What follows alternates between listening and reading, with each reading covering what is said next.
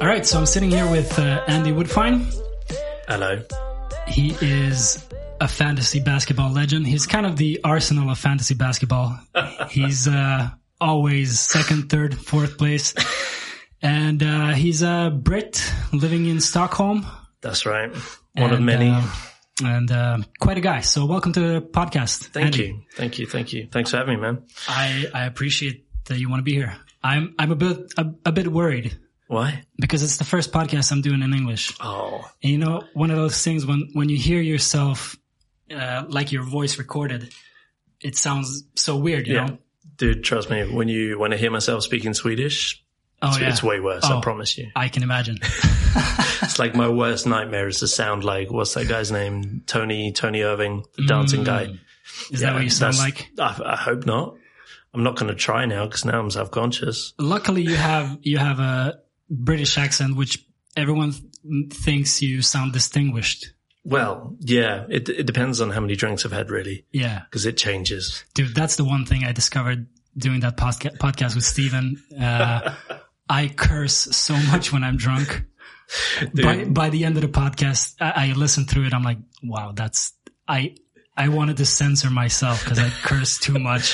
So I, I, I think that was the first and last podcast I did drinking. Oh, well, I mean, We'll I see. Know. We'll see. know. Never say never. Or, or I'll just have to challenge myself to, you know, not curse as much when, when I have a few drinks. But, But it's uh, very, it's crazy because when, when I have a few drinks, it depends on the company that I'm in. yeah, I just, cause I grew up a bit all over the place. So I'm a bit South African, a bit English. I've lived in Sweden, lived Mm-hmm. in Ireland. And if I'm with a bunch of South Africans and we're drinking, then I'll be South African Andy will come out like Nice. magically. And then English people, I'll just be, well, what I, th- what I think is myself, but you know, yeah. I guess that's normal Andy. So English Andy is yourself. Is that what you, what yeah, you're saying? I think so. I think, Yeah. I think, I think we're good with that. Yeah. You're, you're born in South Africa. Well, no, born in England, but when I Okay. was like uh, six, seven months old, we my parents moved back to South Africa from England, so they grew up in South Africa. Okay. And then I was born in England, so you know, I got the British passport, which is great. Yeah. Uh, well, not anymore. Thanks, Brexit. But no, I, I was born in England and then spent sort of formative years. So I guess from like, yeah, seven, eight months to around eight, nine years old in South Africa and then Okay. moved to England. So the crazy thing is, as of this year, I've lived in Sweden longer than any other country, Mm, which is bizarre yeah. but I do find myself becoming more and more Swedish every day, which sorry, but fucking terrifies me. Yeah. I love Sweden, but you know, How do you, how do you notice that you're becoming more Swedish? I don't sit next to people on trains anymore. like, Yeah. so, and like if people walk past me, I don't say hello to everyone anymore, Yeah, which is also weird. Well, of course, you're not a psycho. Well, Why I mean, would you sit next to people on the subway? Like, exactly. what's wrong with you? I don't know. I don't know how they do it in England, but I was actually in the UK in November Uh-huh. and I sat down on the train and opposite a lady and she went, Oh, it's a lovely day, isn't it? And I was like, uh, yeah, I, I- I guess so. I studied in Australia Ah, and that was one of the things that I noticed that blew my mind that I, how much I noticed it. I was on the, um, it wasn't the, the subway, it was like a, a tram. yeah. And I saw these two people, strangers, sit next to each other, have a conversation. And then, you know, one of them leaves when it's their stop. and I was standing beside watching. I'm like, wow, that is the coolest thing I've ever seen. And it just struck me like how much it struck me. It was like, But it's damn, weird. It's weird. It's super like, weird. When I first came here, I was, I mean, because uh, England is when you don't expect there to be like massive culture clashes. Yeah. My wife's Swedish, and my God, like the first years of us being together, we clashed all the time because things that are totally normal and acceptable in England are like extremely forbidden or taboo here almost, you know, like, Mm. yeah. I mean, even things like, um, not jealousy, but like how couple interacts with each other Yeah, yeah. and then how then one of those people can talk to another person. And in England, it's like, oh, gotta Yeah. go claim my place. And it's, it's, it's ridiculous. But when I first moved to Sweden, um, it was a shock because, you know, my wife would we'd be out having a drink and she'd Mm-hmm. go and talk to people and I'd be like, Oh my God, she's going to leave me. and she'd come back and I'd be like, Whoa, so I guess I'm moving out, you know? And she was like, no, no, no, no, I was just, just talking to them. I'm like, ah, oh yeah, you can do that without like leaving your partner. Yeah. But in the UK, it's, it's totally different. Very different Interesting. that and the level of aggression or lack of aggression in Sweden were the two mm. biggest things that surprised me. I've heard that from from a Scotsman Yeah. that that he he said he missed it. When- well, he's Scottish, you know. I don't know. He said he missed it like when when two people at work are like upset at one another Uh, and you kind of like you know let it all out and Right. then slam the door and that's that's the end of it. right. He said you can't do that here. Like everyone just you know compresses it un- underneath and just never lets it go get out. 100%, And, and he said he missed that that you you know you just let your emotions uh, rise and, and that's the end of it. Right. And that's exactly how I function still to this day. You know, I'm very much like, I'm like the ping pong ball. I'm either super happy or down or up or down, up or down. But I like to I wear my emotions on my sleeve 110% of the time. Yeah. And my wife is super stereotypical. Like I'm, I'm massively stereotyping now, but Swedish in terms of she's pretty like stable all the time. Yeah, yeah. And, you know, she doesn't really suppress her emotions, but she doesn't like let everything out like I do. so know- I've, I've, definitely calmed down over the years. Like you meet me five, uh, five, well, maybe 10 years ago, different person, tell you, Yeah. different person. W- would I have gotten along with that, Andy? Ooh. Yeah, probably because you can take it. Like you, you, you, you so? the amount of smack talk we have in the fantasy basketball group. Um, you know, I think you're, you know, you're thick skinned enough to take it. You know, I love a bit of banter and I like to poke the bear a little bit, see, Yeah. see what happens. But you got to be careful. Like, who, Yeah, you- yeah, you can't do that with everyone. No, no. No, but I, I very much appreciate, you know, Swede, you're right about the stereotypical Swede, but of course there's a ton of Swedes who are not like that. Yes. And, you know, you just got to find your group. Right. Uh. exactly. I remember like one of the first nights out I ever have like ever had in Sweden. Mhm. Wasn't, I wasn't long here. I must have been living here maybe, I don't know, three weeks or four weeks or something. And then, uh, we went out to, oh, what was it? Debaser on, Debaser Strand, I think it was. Mhm. And, uh, we were dancing, having a good time and, you know, me, my wife, her friends, and, um, this group of people kept like bumping into us while we were dancing. Mm.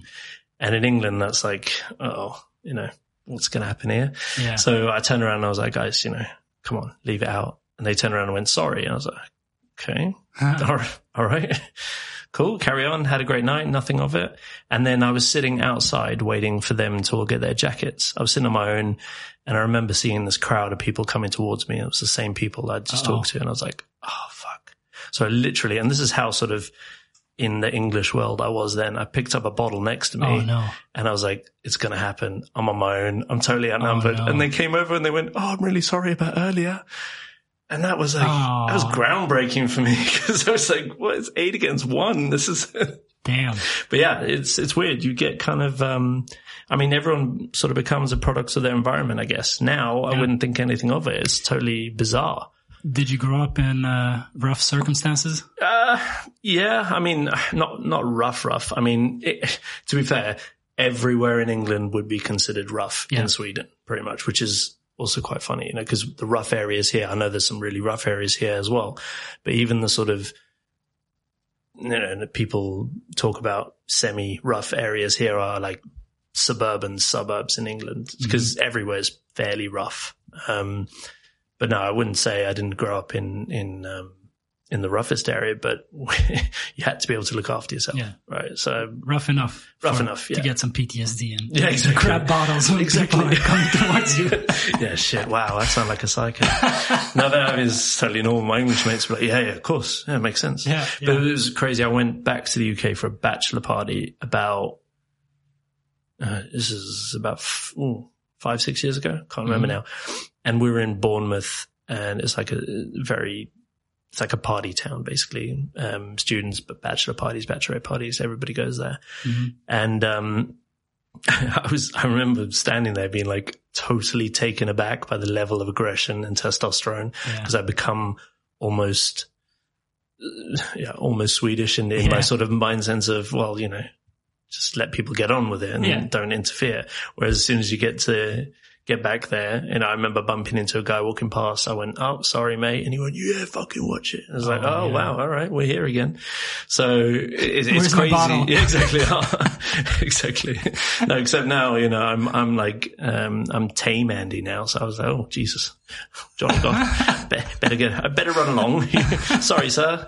No, no, it's not not quite, but you, you you kind of adapt to your surroundings so quickly. Yeah. And I remember talking to, cause my mate who's getting married, he's English, but he also lives in Sweden. Mm-hmm. And I remember talking to him when we came back and I was like, Jesus Christ, everyone there is like aggressive. Yeah. You can feel it in the air as soon as you walk around. I, I guess maybe it was just a bad night, but I don't know, man. It's, uh, it's different. it's probably more likely though to to Yeah. find aggressive people Oh, than, definitely. than around here. Yeah, Hmm. definitely. Um, so when you were a baby, you moved to uh, South Africa, and you were there until seven, eight. You said. Yeah, exactly. So like 94, 95, we left just after South Africa won the World Cup, the Rugby World Cup, like Mm. early Mandela reign, end of apartheid era. What was, What do you uh, remember about those years? phew, honestly, not a lot. I've got like three or four very clear memories, and one of them is I was a I was a kid at daycare, and um, my, my daycare was called Pumpum Palace, which is Pumpkin Palace, which is Nice. you know I'll never forget that name. I remember climbing up on the uh, the climbing frame, and for some reason it sticks so clearly in my head. I was standing up there with a couple of mates, looking over the wall, and on the Uh-huh. back was a highway. And every time we'd police car would drive past, we'd shout, "Policey, policey," and that happened far too often for that to be such a clear memory in my head. Do you know what I mean? Yeah. So it was, um, you know, it was, it was, it, that's one of the memories. And then also playing a lot of sports, rugby, cricket, and just being outside all the time. Yeah. Um, so yeah, so I have a, and I have some vague memories of school. And I went to, then after that, I went to a school called, um, Aston Manor and they still caned kids, you know, so I still, I got, I got, mm. you know, back of the legs with a, with a stick still. And, you know, when I was like seven, eight, nine years old. Did you get a lot? I, not that I remember, but I would say probably more than more than I should than have. the other kids. no, no, not quite. But like, I was pretty shy as a kid, actually. Oh, yeah? yeah, Huh, yeah, I was imagine. pretty shy. Yeah, exactly. But um, no, it took a while for me to sort of come out my shell. But I think it's because we traveled around so much. Mm-hmm. My dad was a pilot, and we lived like m- different places all the time, and Yeah. uh, moved around a lot. So, but South Africa is not a huge amount of memories. I remember when we moved to England and I was asking mum sort of like, Oh, why, why did we move here? It's cold. It's raining. Like Yeah. everyone plays football. I don't know what football is. You know, I played basically rugby and cricket. Um, and then, um, she was like, well, you know, she was pretty honest with us and she said that, you know, the, the moment that you pull up to the gates of where you live and then you have to get out the car to put the code in to open the gates to get back in the car. That was the scariest sort of 30 seconds of her life. Mm. And that was every day. So like the crime, it was, it was pretty brutal. We lived in Johannesburg, uh, in like, in a Kempton Park area of Johannesburg. And it's like, you know, it wasn't for me. I didn't know anything about it. I was a Yeah, kid, you know, just, you know, everything's normal. Yeah. But um, yeah, so she was like that that little time tr- driving up to the gates because we lived in this big old compound with like walls and barbed wire on the back, uh, on top of the walls and stuff like that. And um, yeah, for me that was totally normal. We get to England and it's like Yeah. very different. Everything's open. Yes, Man, that's crazy that you got to live in that kind of compound to be, Yeah. safe. Um, so when you were, when you were seven, eight, you guys moved to England yes, and, uh, you, you mentioned it was cold. It was, it was different. Everyone was into football. yeah. What, what else did you notice about the, the move or was the move hard on you? Do you remember It, that? it definitely was as a kid because I had a funny accent. I had a very strong South African Oh accent. yeah. yeah, yeah. It's, it's pretty much gone now, but Can you put it on whenever you want? I can. Okay, cool. I'm not going to do it now. We'll get to it. Yeah, maybe. If we'd had if we'd had rum here, like you, Yeah. you know, the last guest was treated to rum. I got water, but you know, um, but yeah, I, I I had a strong South African accent. Every, I got to school and everyone was playing football, and I was like, why didn't they just pick the ball up? And I was like, Yeah. why can't you tackle this guy? You know? But um, it was it was definitely a culture shock. You know, we moved into like a, a small town with my mum's mum. We we lived with her for a long time because my parents uh, moving from South Africa the rand in South Africa was worth like I don't know peanuts. You could train it for nothing. It was it was not valuable currency at all. So Mhm. you sell up everything, you move to England, and you're like far behind where you would need to be to buy a house. So we lived with my gran for years um, in like this very quintessential English village. Mhm. Um, and yeah, I, I remember, uh, I remember school was tough, uh, for the first years, like junior school, like nine through 10, 11. Cause I was quite reserved. I was shy. I didn't know anybody. Everyone had grown up there their whole lives together. Yeah. That wasn't fun. And then we moved, um, to another town. We bought our first house and we lived there. And then that's when I sort of started to figure out who I was a little bit. So, Mhm. but it was a strange journey. And who were you?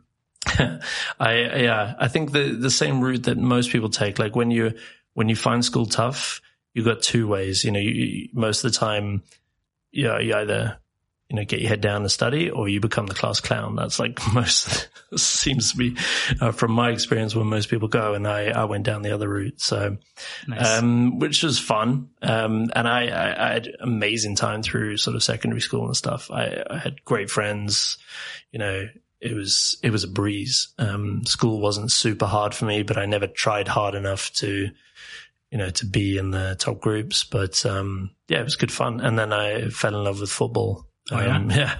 What happened? Uh, oh, yeah, exactly. Oh, I could have gone pro. If it wasn't for my knee. You know, no, no, not quite. Actually, actually, I was actually better at cricket because when I moved from South Africa to England, I've been playing cricket since I was a child. Mm-hmm. Yeah. So I was already, I was light years ahead of the kids when I came here. So I was, I was good.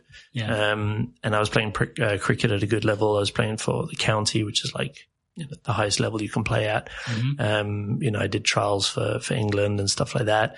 Um, actually played, you know, against some players that still play for England, Oh, cool. um, and are millionaires and have supermodel wives. But I decided that I wasn't going to continue playing cricket because it wasn't cool. Ah, So I started playing football more, um, which I wasn't as good at, but it was more fun. you could have been a pro cricket player. Potentially, yeah. Yeah. Wow, we Uh, would have never been friends. No, God, no. No, No. I'd be, I'd be on, in, you know, living in a mansion somewhere. I think I've seen one match. Of, I didn't even watch the match, but there was uh, the I guess the Cricket World Cup finals Yeah. while I was studying in Australia, 20, Ah. 2011, Okay. and I hung out with a bunch of dudes from India and Sri Lanka, Yes. and ah, I don't even remember. I guess it was India in the finals. I I don't know. have no idea. They were very excited. Probably. Yeah, they were very excited. And I think it was against England or, Okay. so it was like, a, you know, Yeah.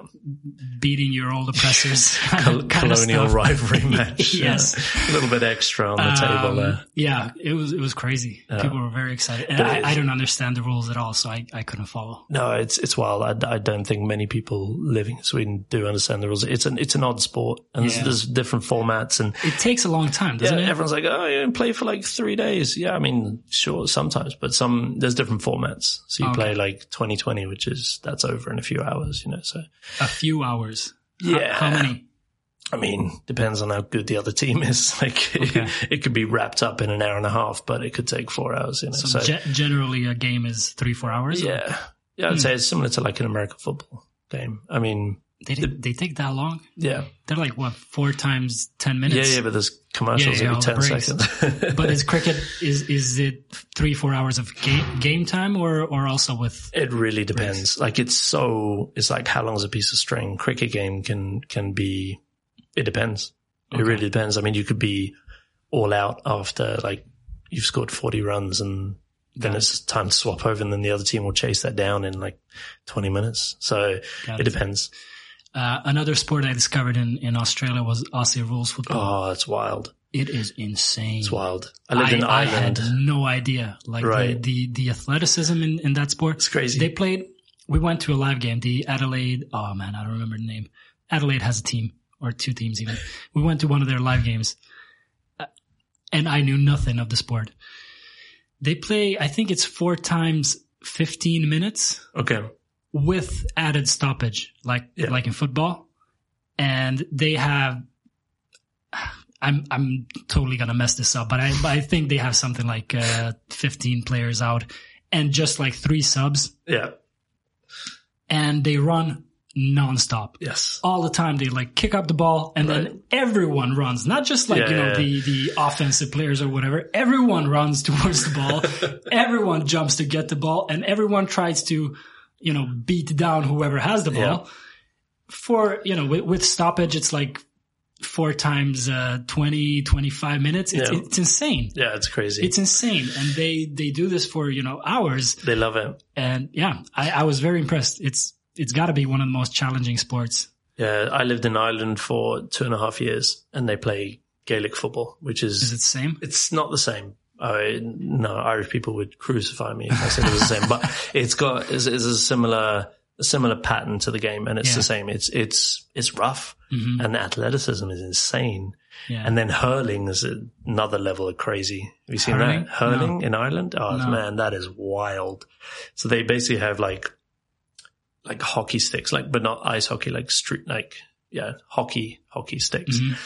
and they got this hard ass ball and they just they just smash it around the park and you're allowed to like chop people's shins with the bat and like they tackle each other they smash the ball into each other like it, it is a next level madness Yeah. i have a lot of respect for everyone that has the courage to play It's crazy. Hurling. It's crazy. Yeah, with the Aussie rules football, I think their average career is something like two and a half, three years.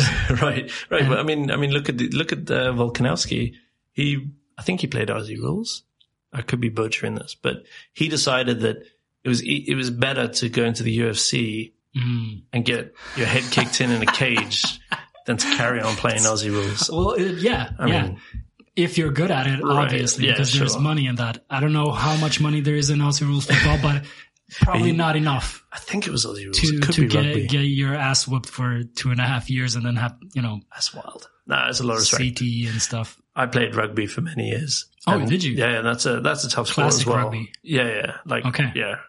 Um, and again, yeah, from South Africa and then England. Like rugby's big in England as well. Yeah, That's a fun sport. yeah. Um, but it's tough, and everyone looks at it and is like, "Oh yeah, that's crazy. How do you play that?" But it's that's, actually that's less uh, dangerous than the others, right? Because Yes. you don't have as many like straight up tackles. Right, and you, you're not allowed. You, you, you have to tackle someone who's got the ball, so Yeah. you're at least prepared for a hit. Exactly. I actually played Yeah, one year. Aussie rules is insane. They just right, It's- they just chop each other down. I don't know what the rules are there. I can't figure it out. Yeah. I played one year of, of American football as well, Okay. and that shit was crazy. Yeah. Because I went into that thinking, you know, I played rugby, and I'm, I'm, I'm Yeah, you're know, I'm, I'm right. I can handle myself. I'm a big guy, and then. um Shit, I got my bell rung on like the first Oh. training because because what I didn't really mentally understand or prepare for is that you can get hit whenever. Like Yeah. you don't have to have the ball. Yeah. I'm coming from a rugby mindset. So I just remember I was playing like tight end or wide receiver or something and I was doing running a route and the ball went to the other side of the field and this guy just fucking boom, just absolutely leveled me from nowhere. So I remember up. looking up and just be like, what the just happened, man? I, I was, I was just watching the other play. So yeah, I wasn't very good at that. Um, That is so dangerous. Like when you're when you're looking somewhere else, you see Yeah. those tackles. I mean, I, I, I'm not a fan, so I don't understand Right. the sport. But it. with an outsider's perspective, it's like this should not be allowed. Like why why are we doing this? It's crazy. It's just insane. It's Yeah. crazy. It's good. I like, I, actually, I like the sport. I like, Oh, I think actually I got in to basketball almost through American football Hmm, because I started watching and enjoying American football from a young age. And then, yeah, just stumbled upon basketball because Hmm. I played in the UK for a bit. Um, Basketball? yeah, but only Yeah. as a, only like school. And you, you don't have the same system here. Like we have, you play a lot of sports in school uh, in the UK, but you have a school team. So every sport has a school team, and then you have a district team and stuff like that, and then you have club teams on top of that. So I played for the school basketball team.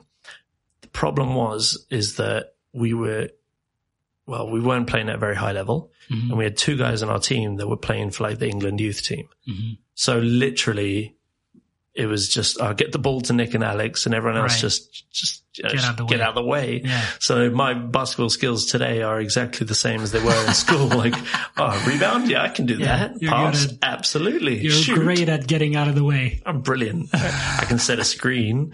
Um, Yeah. I can pass, but yeah, don't don't get me to shoot, man. You're you're pretty tall though. How tall are you? uh, like uh, Swedish numbers, right? Uh, 190-ish, round about there. 190, like 190-ish. six, six foot four. What, what, six foot four in British numbers. Yeah, exactly. Got it. Much better. Is that, is that the same as the American system? Yeah, exactly. Okay. So I'd be like a short point guard in America, yeah. but here I can, like, I, if I play pickup here, I'm like one of the tallest Yeah, people. yeah. Yeah. No, my teams were always, I think you would have been the tallest right. on pretty much all the teams I play with growing up. Yeah. Yeah. We were always, we, we were always the team that when we get to a game, we look at the other team like, damn. Oh no. How, how are we Someone's gonna, over six how are we going to rebound guys? How are we going to do this? every team, every team we played, we look at them like, damn, That's where you're going to call me up. we're Be like, going to have to Andy, struggle. yeah. come in and just get the ball and don't shoot. Yeah. Ivan make I'll be all right. basket. All right. So, um, you were in South Africa until seven, eight, and then moved to England. And, uh, when did you get to Sweden? Yeah. So Sweden. So I had a bit of a history or sort of like a relationship with Sweden before I moved here. So I went to school with this guy who's still like one of if, you know, my best friends today. Um, and he was half American, half Swedish. He moved to the UK the same. uh, So he, he moved to the, this town in the UK when we moved there as well. Okay. So yeah, from like age of, I think it was like 11, 12, around about there. And, uh, we started on the same day and everyone thought that we were brothers. We looked fairly similar. We both had funny accents. hmm Except his was American, mine was South African, but you know, English people, you know, Yeah. they, they hadn't left the island in, in years. So they were like, oh, they must be brothers. And we were like, yeah, I guess so. And then we became friends because Nice. we were like, okay, cool. So Why his name's Carl and, and, uh, he, he then, we lived in the UK. Mhm. Um, yeah, we became great buddies and, um, he moved to Sweden. I was absolutely devastated. I think I was like 16 years old. And I remember him moving to Sweden and then he said, Oh, you know, just come and visit me. I'm like, yeah, I mean, sure.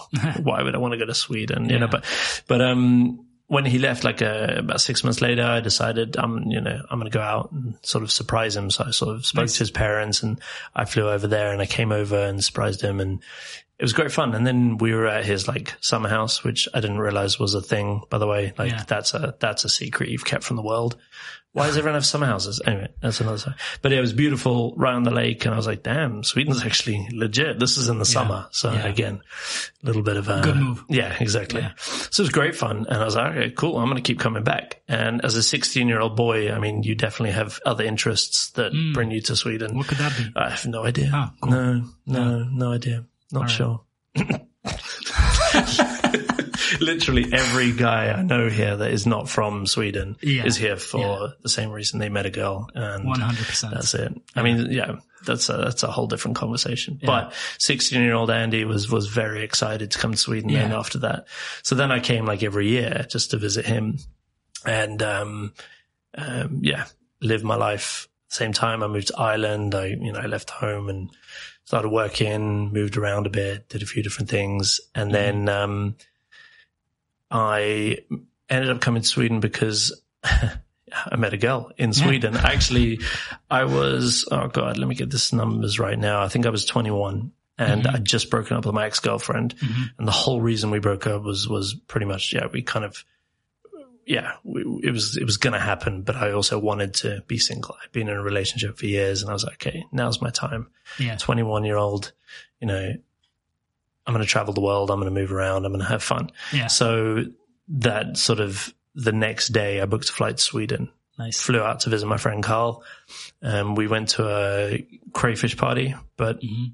Nobody there ate crayfish. So it was a chicken wing party, which Hmm. is much better. Definitely. Um, and then we got, we were drinking snaps and we were having a good time. And then we got on the train at Huddinge, the Pendeltåg yeah. and got on the train. Me, uh, Carl, to, uh, an English mate of mine, and a couple of his mates. They were all Chelsea fans, and I'm an Arsenal fan.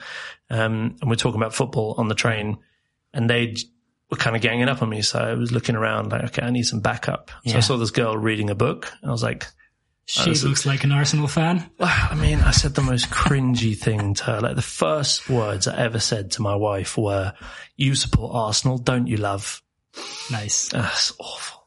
But it, It she worked. turned, it, well, I mean, she, she, she turned around and she went, actually, yeah, I do. And I was like, whoa, okay, this is wild. So you found out she had been skipping her medicine for a week, or No, no, I found out she had a, she had an ex-boyfriend who was English that was an Arsenal fan. So that's Oh, why. no way. but, but at the time I was like, oh my God, what? You actually support Arsenal? So she was reading a book. She was actually going from work back home. Um, and she lived with her cousin and she was going back into the city we were going out, out. Uh, and then I managed to convince her to come out for a drink with us, like straight away. So I sat, went and sat with her and started talking to her and, you know, convinced her to come and join these drunk English people at a bar, um, at sort of eight o'clock in the afternoon or evening. And, um, yeah, we started talking. We had a great time and I thought brilliant. You know, again, this is English Andy. So he was like, she's come from the train to the bar. Yeah. We've been talking all night. We've had good banter. I'm 100% in here. it's a lock. It's a lock. 11.30, she goes, all right, I'm going to go home now. I'm like, what? I was like, sorry, what? What did I do? Yeah, exactly. And she's like, yeah, no, I'm going to go home now. I was like, "Oh, okay. And she was like, I said, oh, can I have your number? She's like, give me yours. I'll, I'll text you. I was like, oh, yeah, that Yeah. old chestnut. Yeah. All right. So I gave her my number and yeah, that was it. I thought, okay, I'm never going to see this person again. Yeah. I thought I was on fire. I generally, I thought I brought my A game to that conversation and everything. I was so certain. But yeah, then she left. Um, a couple of days later, she texted me and, and said, do I want to go for a coffee? I'm like, what? Okay. Again, in England, that doesn't happen. Like you don't Yeah. go for coffee. you go to the pub or, Yeah. so I was, yeah, sure. I don't drink coffee even. I was like, yeah, I'll come for a hot chocolate. Um, so we sat down, we had a coffee. I had a hot chocolate with cream and marshmallows like a child. Very masculine. Yeah, yeah, I know. I was, you know, putting out all the stops. and then we started talking and uh, again, got along really well. Um, and yeah, said goodbye and she left and I left and I was like, okay, this is weird. Like, Yeah. uh, I, I'm not really sure what's happening. And then we met up a third time before I left. Um, and she actually, and then we had a few drinks and, and, and again, it was great. It was lovely. Um, Nice. and then said goodbye. And I was like, okay, again, I'm never going to see this person again, probably. Um, and then three months later, she moved to England, and moved in with my parents and me. Cause Oh. I was back at my parents' place because I, I, I left Ireland because my ex was in Ireland. Yeah. We worked together. That was a bit, um, and then, um, yeah, so I, I, I moved back to England. Um, she then moved to England Wow. and we were together since then. We've been together 13 years. Yeah. Beautiful. Yeah. Crazy well, story. Well done. I think I'm the only person I know that's met their wife on the Pendeltåg. Yeah, that's probably the most successful drunk Pendeltåg flirting attempt I mean, it's in about, history. it's about as good as it gets, right? yeah, it's it's completely un- unfathomable. Especially, and I didn't realize how wild it was at the time that I Yeah. spoke to a random person on the train exactly. and they responded. Uh, and you bring them along with your right. you know group of male who- friends who does drunk that? football. Who does that? No, but-. Uh, she's awesome. But um, yeah, so it's uh, it's only now sort of dawning as how I must have been. I must have been the most charming person on the planet. Totally. I don't know how, but This is this is a bit concerning because this is gonna be posted on the internet. yeah. You're gonna inspire so many drunk Oh idiots. yes, do it, They're gonna do it, do it. they're gonna be like, Andy did it, I can do it. Right. I mean, but this is the thing. Like, I okay. So as I've been in a relationship a long time, I don't have any experience with Tinder or any of these dating apps or anything like that. I know Yeah. you and I talked about that. Yeah. You know, and and as a as a as a married couple, me and me and me and my wife sit there sometimes. We're like, ah, who do you reckon would you know get most swipes? Because we don't know anything about Oh, this world. She would. Uh, yeah. I mean, yeah. It's not. It's a I've very never- short I've conversation. never met yeah. her. I know nothing. It's just it's that's the way the world works. Yeah. but I, it, it's just so bizarre that, that this, this world exists because it's so alien to me. Mm-hmm. And I just like, yeah, there's one thing I can inspire people to do with this podcast. No, I'm joking. But, uh, um, but please like uh, talk to people. Like human interaction is the most beautiful thing Yes, ever. I agree. And that's why when you said, oh yeah, you're going to start a podcast yeah, and I was like, oh, what's it about? Oh, just talking to people. I mean, it's so obvious, but it's, yeah, it's, I mean, nothing compares to actually just having a good conversation with someone. I agree, especially uh, face to face. Right. Exactly. Yeah. Exactly. And I mean, yeah, digital has its you know benefits as well, mm-hmm. but that kind of I, I, let's say heaven forbid something was to happen with me and Amanda, I would not be on Tinder or any of that stuff. It mm-hmm. would be I would then I would talk to people. You would get drunk on the Pendeltåg. Right, obviously. And I would scare the shit out of everyone. I would people die alone. Arsenal you know? fans. exactly. Yeah. Oh, no, no, but, uh, but I just, yeah, I just, I just don't understand, um, the other way of dating, which is bizarre because I'm not that old. I yeah. sound super old now, but yeah, it just it doesn't make sense to me. Yeah. It's like sliding into DMs. What, what, what is that? Uh, I do don't know. Do I don't that? know. I, I, I'll say this much. I um, once I learned how Tinder works, yeah. I appreciated it. Uh-huh. Yeah, I read this uh, last time I was single was about a little more than a year and a half ago. Yeah, and about two years ago, where while I was single, a friend told me like, "Oh, you you're just like using your same Tinder account that you use forever and." just swiping. I'm like, yeah. He's like, no, dude, you have, you have to like read this guide. And he sent me this guide of how it works. what? Yeah. I had no idea, but it is once you, once you hear it, it makes sense. but if you just have never thought about it, you're just like, you know, I swipe, they swipe, we see right. if we match, that's it. No, the, the whole game is like, uh, women are there's fewer women. Obviously, this is all about straight Tinder. Uh, yeah. Uh, gay Tinder is different, but yeah. but straight Tinder is there's way uh, fewer women than men, and Tinder knows this. The company they mm. know this, so their main job is to keep attractive women satisfied. that's the only thing. What? That's the only thing they need to care about because as long as they're, and I don't mean like attractive as in beautiful. Obviously, yeah. that's part of it because, you know, people sure. are, people, it's Tinder. You look at pictures, you right. swipe on pictures. Uh, I mean attractive as in a lot of people are swiping yes on them. Uh-huh. That's, that's what I mean by attractive. So Tinder's only like, the only group they care about is attractive females. So it sounds like a VIP area of a nightclub. Kind of. Okay. Yeah. Yeah. Um, if they are happy and they keep coming back to the platform, men will come. Jeez. Because, you know, we're idiots. You can treat us like shit. Uh, yeah. As long as there's females there, we're gonna be there. So it's crazy you know, how the male mind works. And uh, so their only job is to to keep those uh, attractive females um, happy and and returning uh, back to the platform. And how what makes them happy is fun interactions on Tinder. Okay. So the entire algorithm algorithm is set up. It gives you a ranking, a secret ranking that you can never find out about. What? Yeah, it gives you a ranking, and that ranking is based on, of course, how many, uh, what is it, left swipes you get? Yes, okay. yes, yes swipes, uh, and um, how many of your interactions people answer to. Like yeah. when you match with someone, are you interesting? You know, uh-huh. if you just say hi and the person never responds, your rating goes, goes down. This is wild. But if you say something interesting and a conversation starts, your ranking goes up. And when your ranking goes up, you're shown to more of the attractive females. If your ranking is down, you're not even presented to them. So you can see them. You can, you, you can be swiping every day like crazy, but they don't see you. You're invisible. Oh. So you're never going to match you know? This is bizarre. See, yeah. this, this is a world I just don't understand. It is crazy. I, I had no idea about this two years ago. And then I read this thing and then I went in a rabbit hole. I'm like, wow, this is so interesting. Like, cause they, Tinder is like the, one of the top five apps in all countries it's in active in, yeah. pretty much. I'm exaggerating, but it's probably in the top 10. In, yeah. in, and they have this power. Like they can match people or, you know, choose not to match people based on how they, they shape their alg- algorithm. So did you meet your fiance on Tinder? No, no, I did not. Oh, damn.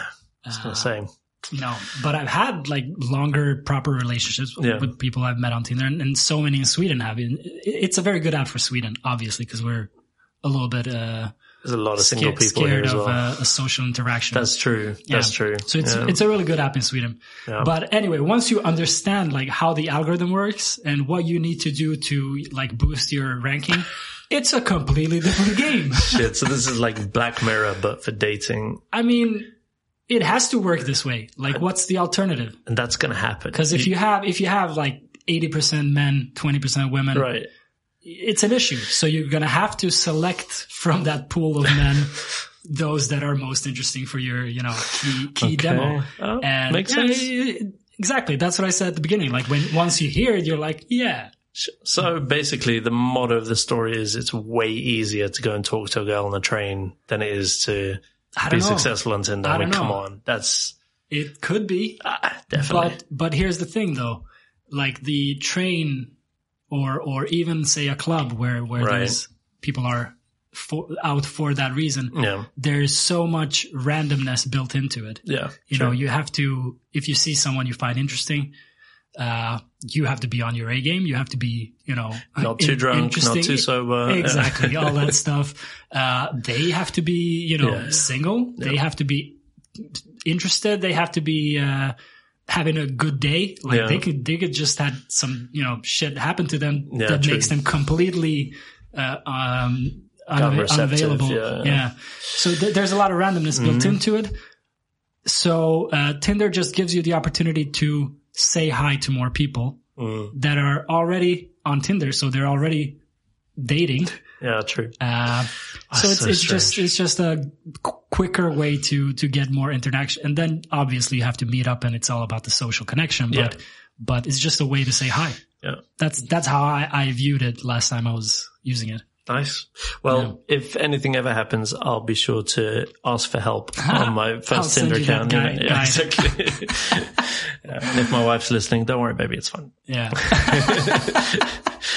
No, it's definitely not for me. That's not a, that's not a world for me. No, it's, I it's, like, I uh, like, I like talking to people. I like oh, absolutely. just, you know, having conversations and it's, it's weird because some people find it scary. For me, it's just interesting. Yeah. I mean, what's the worst that can happen? But that's interesting because the the younger generations Yeah. are so text oriented because Yeah. Social media they, they've grown up with social media and probably tinder and that kind of stuff as well so i've, I've heard that a lot of people are um, they have anxiety about even speaking on the phone to someone Mm, yeah. because they're that. so used to to texting yeah. so if you would just talk to someone on the phone your first interaction th- they get lost they don't know how to do it Yeah.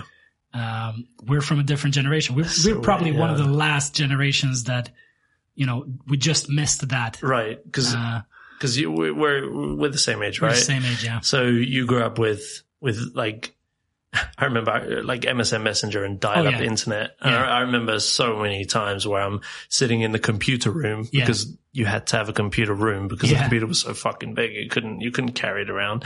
Yeah. So we we sit in the computer room and I was like dialing up to the internet. You know that's still in my head. And then like after five minutes, I hear my dad downstairs. Andrew, turn the fucking computer off. I'm trying to accept phone calls because you can't get phone calls like when Yeah. you're on the internet. Yeah. So he's like, work my call. You need to get off. I'm like, but dad, I'm talking to a girl a Messenger. Oh man. He's like, I don't care. You know, so Yeah. um, that, you know, it was such a small period where you could interact digitally. Yeah. It just became, it was just too complicated most of the time. So I was like, fuck it, I'm just going to knock on their door and we'll just yeah. go have a walk. Uh, it's just, it's a totally different age. And I kind of feel, because I have kids, I feel I definitely, definitely have that kind of conversation on a regular basis where what's it going to be like for them? Mhm. I mean, they're six and eight. Mhm. So 10 years time, think about how different the world was 10 years ago, even. Yeah. And it's just speeding up. Yeah. I mean, what are they going to have to do? Like, I'm not going to be, they're going to be like, dad, how do I do this? I'm no idea. It's, it's technology is moving at a rate that It we is. just can't fathom. So, it is. especially the AI. Yeah. Oh, Man, the AI stuff is super interesting now. yeah. I, see, I'm kind of like, I'm in two minds. Yeah. One, I like it because it's, you can do so much great stuff. Mhm. And the other one is like, but, but I like things how they used to be. Yeah, yeah. so you definitely have that. Um, I'm split between two ways. I mean, it's obviously going to be great for so many things, but it's going to be detrimental as well. Of course. I just heard this thing that like people who do voiceover work. Mm, yeah. They're they're just not needed. Like Right. if, if you recorded one book or one one movie as Right. a voiceover actor, that's it. Now they have your voice. And and I, I heard this in a podcast. Like if you're doing that kind of work, Mm. you need to be careful about the contract you sign Mm. and make sure that that is not in the contract that they can just use your voice Uh-huh, and likeness Mm. uh, Yeah. with AI because it makes so much sense. not just from like a you know making money yeah. Capitalist move, it makes sense, which it really does. But it also makes sense from a practicality point of view. Like, Yeah. you know, why, why have someone, a human being sit down for, I don't know, 15 hours exactly. or whatever to, to read a book It's out not loud? cheap either. Yeah. It's not cheap and it's, it's, you know, I'm sure people who do that kind of work enjoy it and, all yeah, that stuff. I've but done that work. Yeah. It's, but it's great. it- yeah, but it's like it, it, it from a technical point of view, from a from a development point of view, it doesn't make sense. Mm-hmm. Right. Like we we can do that more efficient. You can have an AI. You can re- from from just a podcast I've done. Right. You can use my voice. Don't do this, but you could you could you could use my voice. I do not consent. I do not consent. You do not have my consent. but but you could use my voice to to you know churn out uh, thousands of of uh, books like Right. uh, audiobooks Yeah. in a day. But uh, question then, with your profession, copywriting, Yeah, I'm not worried. you're not worried? I'm not. Interesting. Good. I mean, I agree. You shouldn't. I mean, Yeah. because there's always going to need a human touch. But well, actually, I don't know. Is it? Let me rev- flip that. It's it's. Here's the thing, though. My um, why I'm not concerned is um, when people need copywriting. Th- this might all change. I might be, you know, talking out my ass, and everything's going to change in two years, and I'm I'm going to be wrong. But my my um, impression right now is when people want uh, when people need copywriting, Mm. uh, they come to me and they have this idea. They have a, an idea for, I don't know, a brand, a product, whatever, but they don't know what the right words are. Yeah. They don't, they don't know. That's why they're coming to me. Right. Like if they could do this on their own, they wouldn't hire me. Yeah. Those same people are probably not going to be comfortable, you know, just putting a prompt into an Mm, AI and then reading through it and, and understanding, is this the good, Right, is, is yeah. this right or not? That's where, where you need the expertise. So right. The tone of voice and stuff. Yeah. yeah. However, if, if a copywriter can utilize, Right. You know, ChatGPT or Yes. whatever, Yeah. then great. You know, put a prompt. If, if I get really good at prompts, uh, Yeah. and just do that. And, uh, save you a lot of time. You can actually get more clients. Yeah, but I, I don't, I don't know It- because there's so much like when I have uh, clients, we, we sit like this and we talk and they, they want this text and, uh, um, I write something and then they look at it and they're like, I don't know. I think we want to make it Yeah. more quirky. Right. And if you just put, make it more quirky in an AI, maybe it works. I don't know. Dude, I've done this recently. I, because I, as you know, I'm, I'm also starting a new podcast because, well, Yeah. you know, I'm a straight white male. I have to have my own podcast, right? It's like the thing. I've got a beard as well. So it's, it's, I mean, it's, I've got the whole set. Yeah. But yeah, so I'm also starting a podcast, surprise. And, um, I was trying to write the sort of the blurb for what it's about and Yeah. trying to come up with names. So I was using chat, um, Mm-hmm. AI as well. And I mean, I sat, I'm not, I'm not kidding. I sat for about three hours and I was, it was just getting worse and worse and worse for me Mm, because I was trying to, I mean, maybe I'm using the wrong prompts, but I was like, okay, yeah, do that, but not with this. And, uh, don't use that tone of Yeah. and uh, those words and take out because it was saying like I was doing a football podcast and they're using the word soccer in it and I'm like oh god it's like blasphemy so um, yeah it took me ages and I eventually it what it did though is it generated enough ideas so that I was able to then formulate what I wanted to do Yeah. so but it takes a lot of patience and that's that's how it can be utilized as a tool. Mm. Yeah. But but here's here's that's exactly to my point. Like if you were sitting with me, Mm. I have a sense of who you are as a human being. yeah You know, Yeah. and that's with all my clients. Like we start with a conversation face to face, usually sometimes over the internet, but I get a sense of who they are as a human being. Mm. So when you say make it more quirky, I know what that means yeah as opposed to someone else saying you know, make it more quirky. They they need something else, you know. Right. So you gotta you gotta have the human touch to. I don't know. I might be wrong. I might be wrong. I, maybe I'll be out of a job. Luckily, I have this podcast, so that's my that's my fallback plan. right. I'm just gonna keep doing this and just stop making money because because AI will take care of Right. it. I mean, the thing is, but then, I mean, you just got to survive until we get to the point where AI does everything and everyone just gets like a universal salary. Cause surely that's got to be, that's Yeah. not too dystopian. That's got to come at some point. It's not. I I Maybe not in our lifetime. I don't. Uh, no, I mean, I'm sure it can happen in our lifetime that there's some form of UBI. Yeah. It's just, I don't think that's a solution because people will get restless. People will get, Yeah. you know, feel useless. Yeah, you you got to do something. And hopefully if we're smart enough, we can utilize AI and, and, Right. and, you know, all the automated stuff so that we can do more creative work, you know, more, uh, uh, caring work, the, the, the stuff that Mm-hmm. Yeah. needs a human touch where, Yeah. where you don't Yeah. want a computer doing it. Hopefully we can order our society in such a way that we can do more of the human stuff and let, you know, computers do whatever the inhuman stuff is and Yeah. live, live better lives. Cause there's obviously now a rise of the four day work week. I saw that Mm-hmm. Sandqvist just did that, the bag company. Four days. That's Four-day work that's, week. That's so much. So they work four days. Oh yeah, you, you're, no, you're freelance. That's Four days? why. What? Why so much now? and I'm I'm here, who's been in the corporate world for a while. I was like, four days? Oh my god! I'm kidding. I, I work more than four days every, He every doesn't. He doesn't. he definitely doesn't.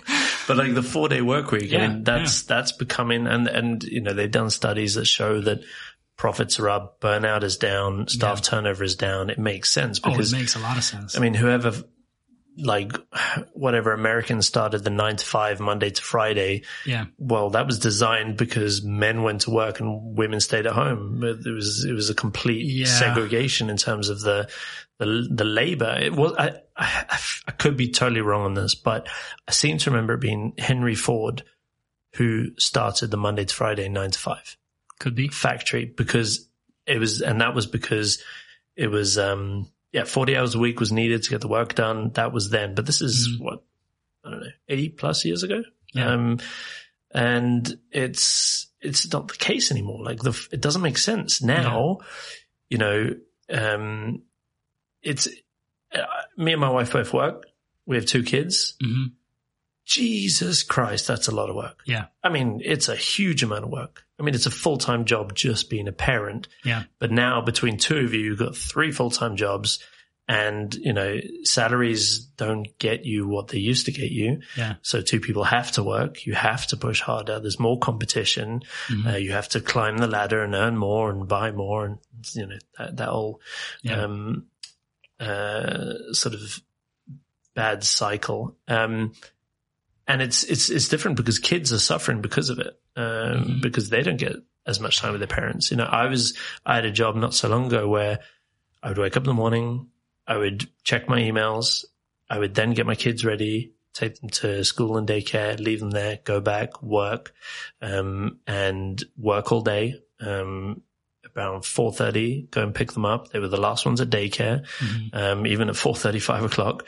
And then I'd go back home and then the US would come online and then I'd work in the evening. And, you know, I, as many times where I've been sitting there, uh, you know, after dinner and they're like, Oh, dad, can we play a game? And I'm like, Oh, sorry. I've got a meeting. I can't. And, you know, and then you work and then you say goodnight and then you keep working and then you watch TV for an hour and then you pass out on the sofa and then you just repeat because the expectations for work are totally different.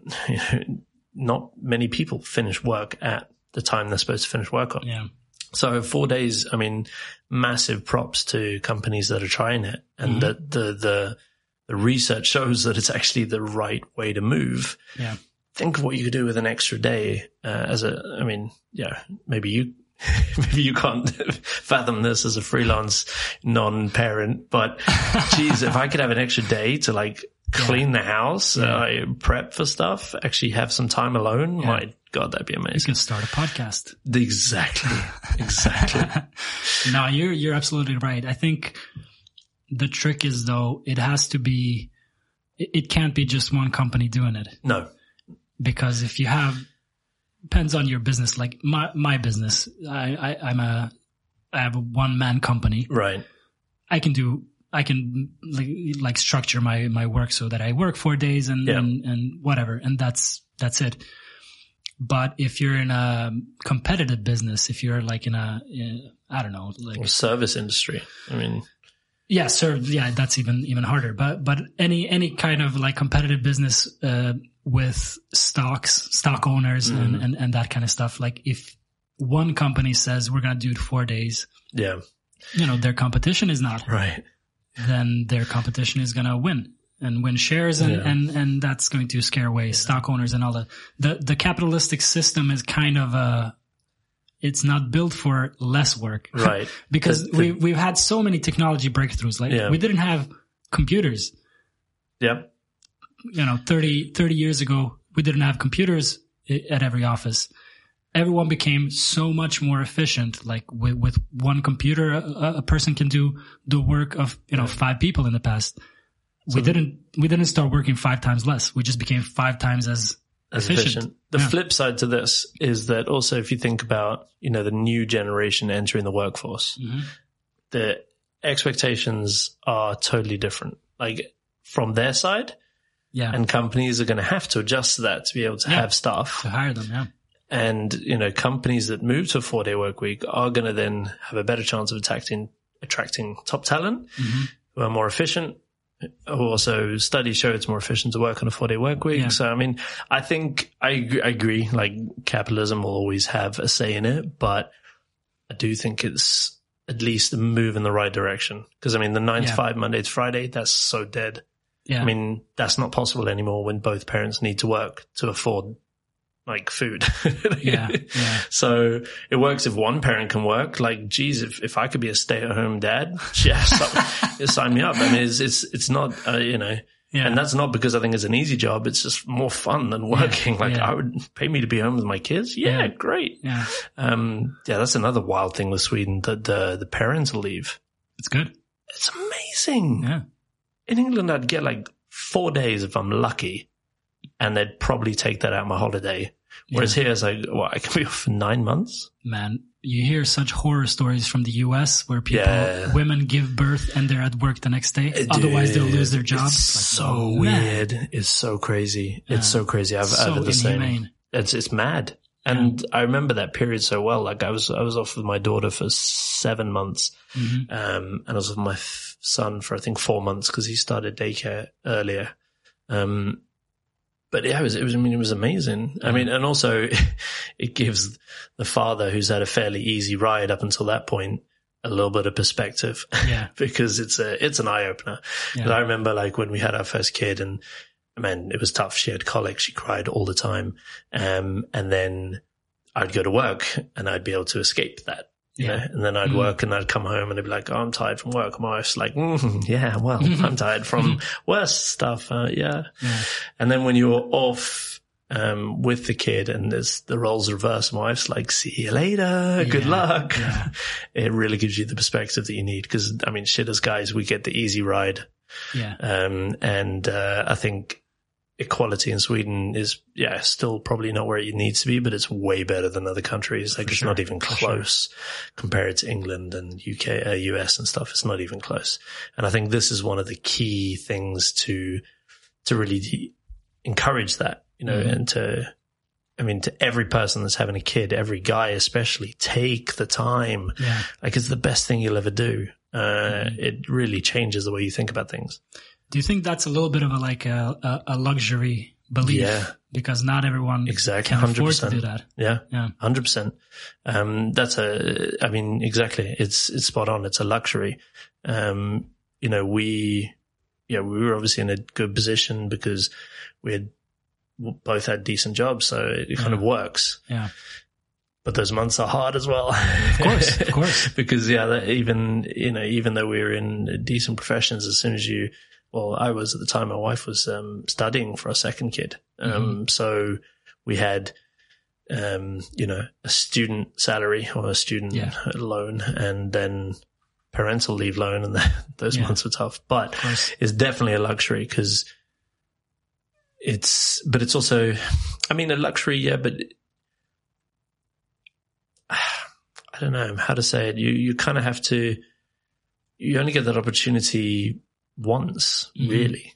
hmm So, yeah, I mean, it's difficult. I mean, I'm sitting in a very privileged position, so it's kind of hard for me to No, every, everyone's situation in life in, in life is different. But if Yeah. you if you can, you if should. you can do it, That's- you should that's do the it. point. There you go. That's what I. Yeah. That's what I You're meant to welcome. say. My God, you should do like copywriting or something. thanks, thanks. Um, how did uh, having kids change you? Whoa, good question. I um, I think that there's one super tangible change, and that is my level of patience. It's it's much better.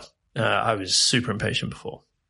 Um, I would, you know, I'd be, um, yeah, I, both work or just in normal life. I want things to happen there and then straight away. But with a kid, you kind of have to learn to just accept the situation you're in and just be patient. So I think patience is is key. That's where I've had the most growth. Um, and then I think the other side is your values change massively in terms of not your core values, but what you've what you want to do with your time and Mhm. what actually means something to you.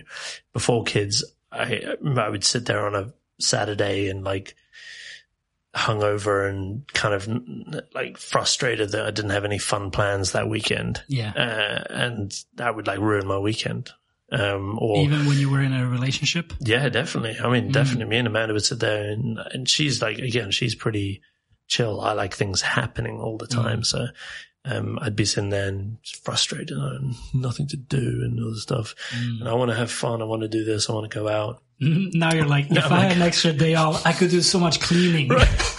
oh wow, I said that, didn't I? You did. oh shit. Yeah, that there you go. That's, that's the change. That's the change. That's the change right there. No, but you value different things. Like you value just time, Yeah. um, and you appreciate, you know, small things. Like I walk my kids to school every day and it's so much fun because Mhm. every day something happens that makes you smile or they do something silly or they, you know, they laugh or they say something that, you know, and you couldn't pay me to walk anywhere before I had kids. Now I think it's Yeah. great.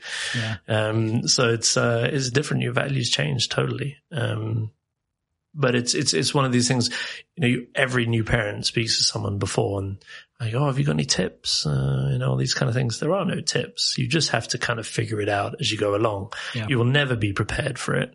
Um, something people tell you to do won't work for your kid or your family or your situation. So you can never prepare for it. So there's never a good time to have kids. Um, but it, it, it's a journey. it's a journey. Um, it changes, it changes the way you think about a lot of things. Yeah. Uh, so yeah, I, I wouldn't change it for the world. Don't get me wrong. There's been times where I've been sitting there with a screaming baby going, Oh my God, what did I do? yeah. But, um, it's, you know, that, that disappears 10 seconds later because they look at you and then you're like, Yeah. Oh, so it's a, it's a, it's a journey. Definitely a journey. Nice. I wanted to, um, yeah, there was something we were talking about with the, with the AI. Yes. Um, my, my, I don't know if I told you this, my podcast logo, Mm. I made Ah, it, yeah, you did. I With made AI. it with, um, what's it called? DALL-E. The, Okay, the AI. And to me, that's, that, that's very interesting because I made it. I prompted the AI to create the art. Yeah. but I'm I can't design for shit. So you know, I I didn't make it, Right. but but it wouldn't have happened without my input. Yep. And that to me is it's such an interesting development. Like where who owns that material, or or you know who created that material? I can't. It's going to be so weird Yeah. once AI gets good. It's already good enough to to Right. cause problems, but you know, yeah, Yeah, so, so I had um, I I also tried to create the logo for podcast with AI, Mhm. and then I have a friend who's a graphic designer, and I was like, hey, you know, I I, I used this program and I got these. What do you think? And his he had one word reply or two words. It was like it's shit. And then two seconds later, he was like, call me. So so I called him, and he he did one that was much better. nice. so nice. so AI is good. It's not quite there yet. I think. Yeah. No, it's. Uh, I mean, it depends on what you want to do and and what your uh, expectations are, I guess. Yeah. But um, designers are not going to be out of work anytime yet either. No. Uh, it's just an interesting point, like you know, especially when you can train it on, like like what the what do they have now? Do make art in the style of Yeah. Yeah, that's cool. I don't know, in the style of Pablo Picasso or whatever, and it makes it. Yeah. And it's new paintings with Picasso style. And it's like Right. it, it's such a tricky situation. Like, should if if Picasso was alive, should he get royalties? Because the AI clearly, Shit. you know, yeah. gets trained on Right. on his work that he put, you know, his whole life into.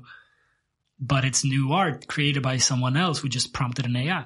It's it's going to be a weird, messy situation. Yeah. Yeah, we, we talked about this, right? If someone took like Miley Cyrus, her work, and, and just started making AI music with Yeah. Miley Cyrus's voice and style and makes, you know, a thousand new albums in a month I just hope and just this. floods Spotify with right. it. What, what, what is that? Like, how do you deal with that? I just hope there's someone much smarter than me sitting there trying to figure this out at the moment because Yeah. this is this is above my pay grade. Oh, you think so? No, I think I think people want to hear your thoughts on this. Well, you know, how how would you resolve this? Does Miley Cyrus get a cut, or what do you say, Andy? No comment. No comment. So you're anti-Miley? Is that what you're saying? I You don't know. I love Miley Cyrus. She's Cut her awesome. out. So Nah, she's she's Oh. awesome. she is. She is. I uh, definitely I definitely appreciate you know guilty pleasure. She's great. my daughter actually likes Miley Cyrus now, so now I have an excuse to listen to her. So Mm, I'm nice. going nice. around singing about buying myself flowers.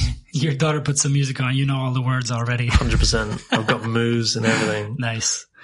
Uh, you mentioned the podcast. Do you want to tell me, uh, t- tell the world what the podcast is about? I'm not sure. I'm not sure. I'm Mm. Alright. not sure the world's ready for it yet. All right, cool. But uh, Once the world Soon. is ready, you know, this is the place you're gonna. We're going to to- do breaking news here? Yeah. yeah. All right, all right. You gotta deal. be exclusive. Yoshi's podcast. New. You're going to get the exclusive rights. Nice. Of course, of course. That's good. But it's fun though, right? Yeah, it's it's a lot of fun. Yeah. And the thing is, like, it's um, you know, it's it it does.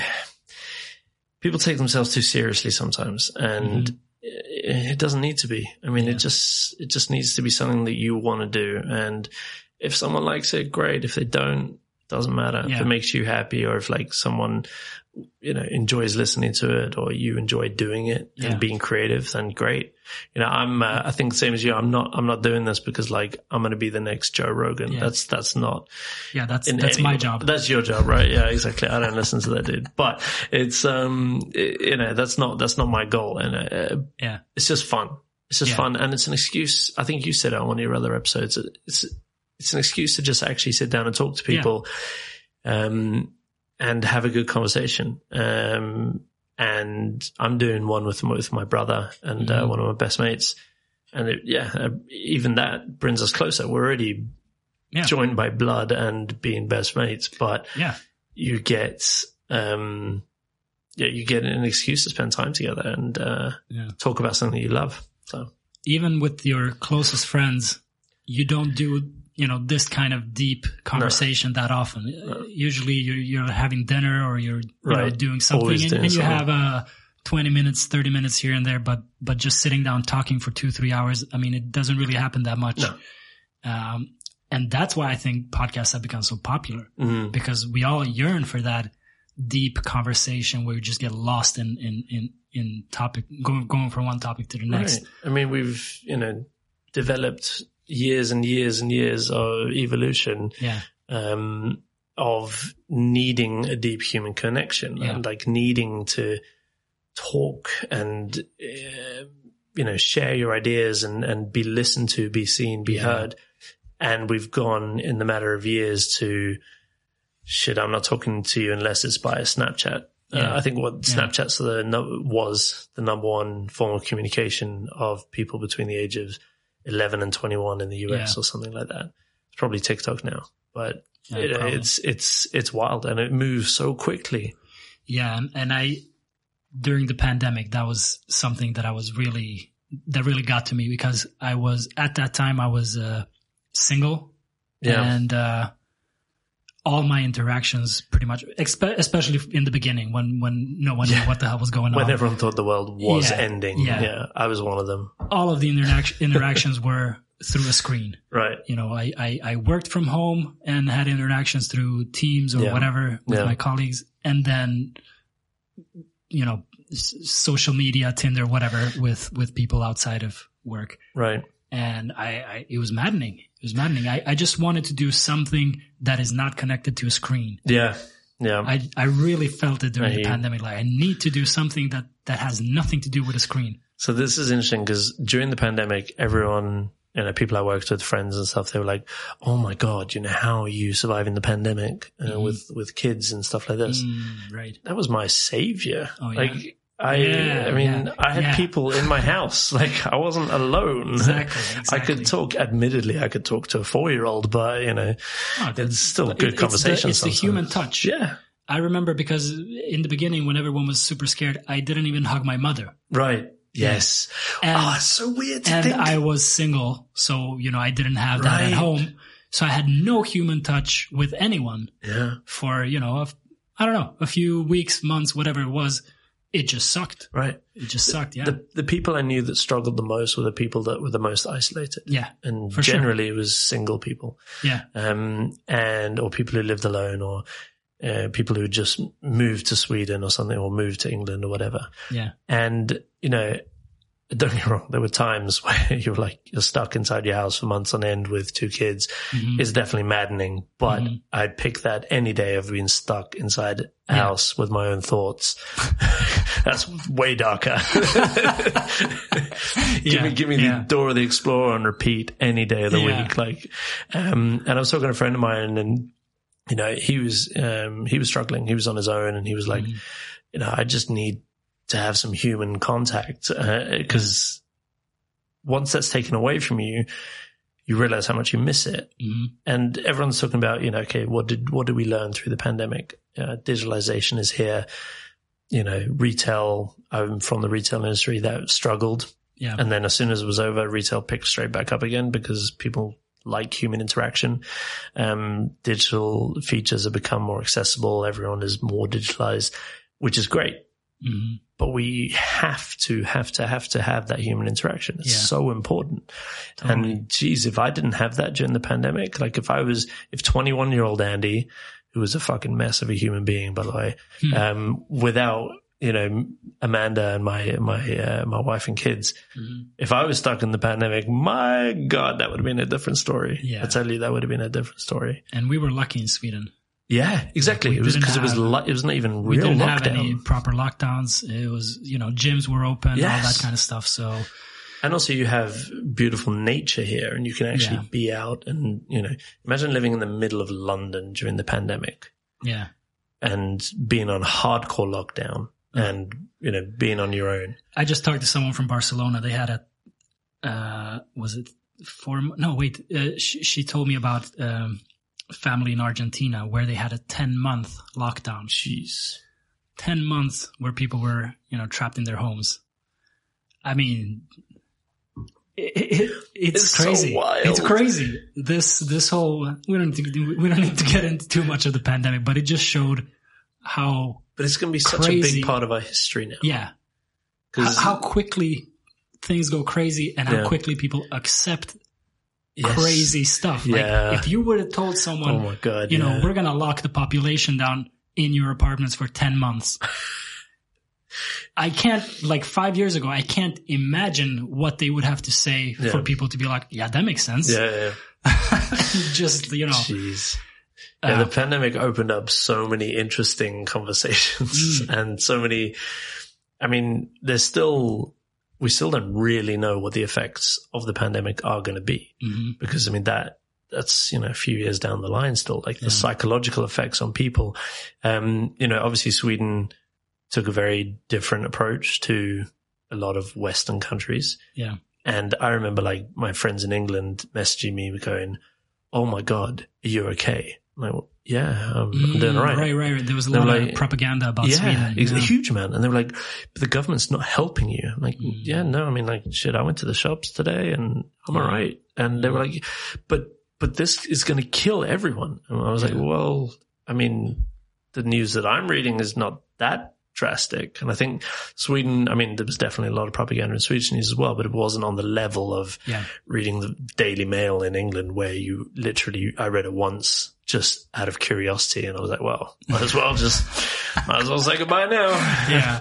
and, um, you know, and then in America, I worked with, um, when I was working, I worked with the US, um, and yeah, the stuff they were being told and fed and, and the fear mongering that was done. Now, don't get me wrong. Like, I'm not going to go into conspiracy theories or anything like that because, you know, I think, I think it was all, um, we didn't know what we were dealing with. So people reacted in different ways. And, Yeah. and, but in Sweden, at least, you know, you had, you were able to go out, you were able to go to the shops, you know, we were able to go to each other's houses.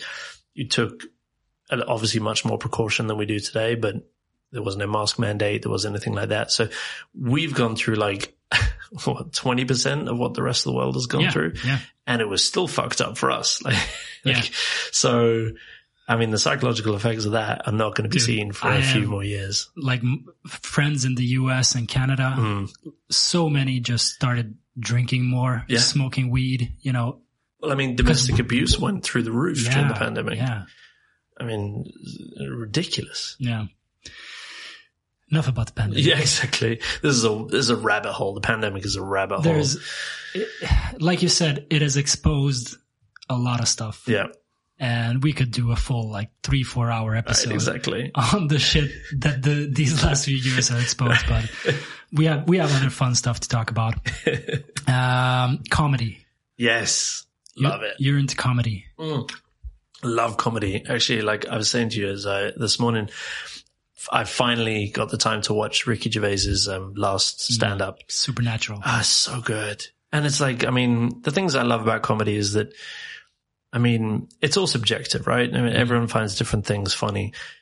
But I, like I say, I like poking the bear. I like seeing what Yeah. responses you can get from people. Obviously not going too far, but my God, he pokes the bear and He it's, is he is uh he is like the master of doing that without crossing the line. right. And still being likable. Like he's so he, good. He he just he's so good at like forming the exact right words to Yeah.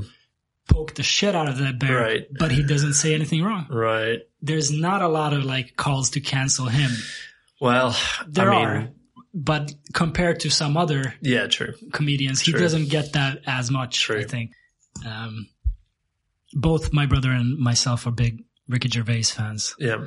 And he was coming to Stockholm um, a few years ago, and my brother bumped into him Oh yeah.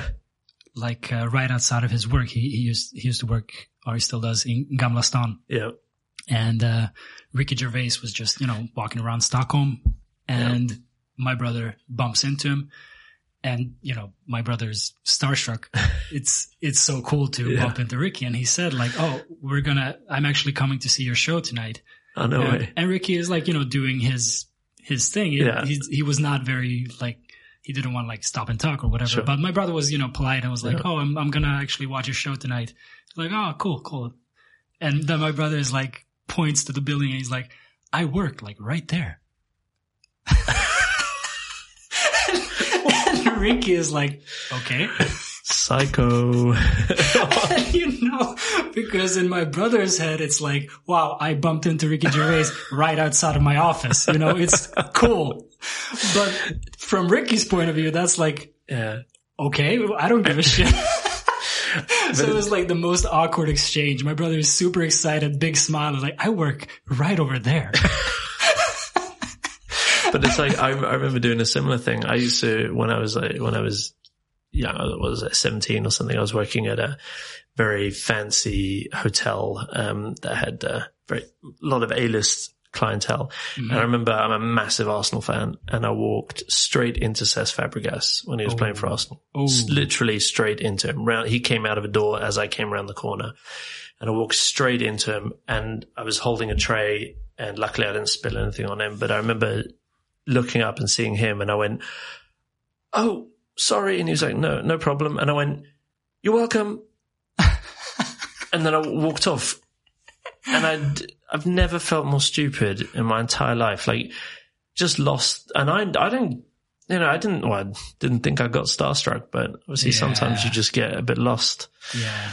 But yeah, I mean, But it's interesting. You, you just, you don't know how you're going to react. Mm. I, I have the, my biggest like starstruck moment is on video.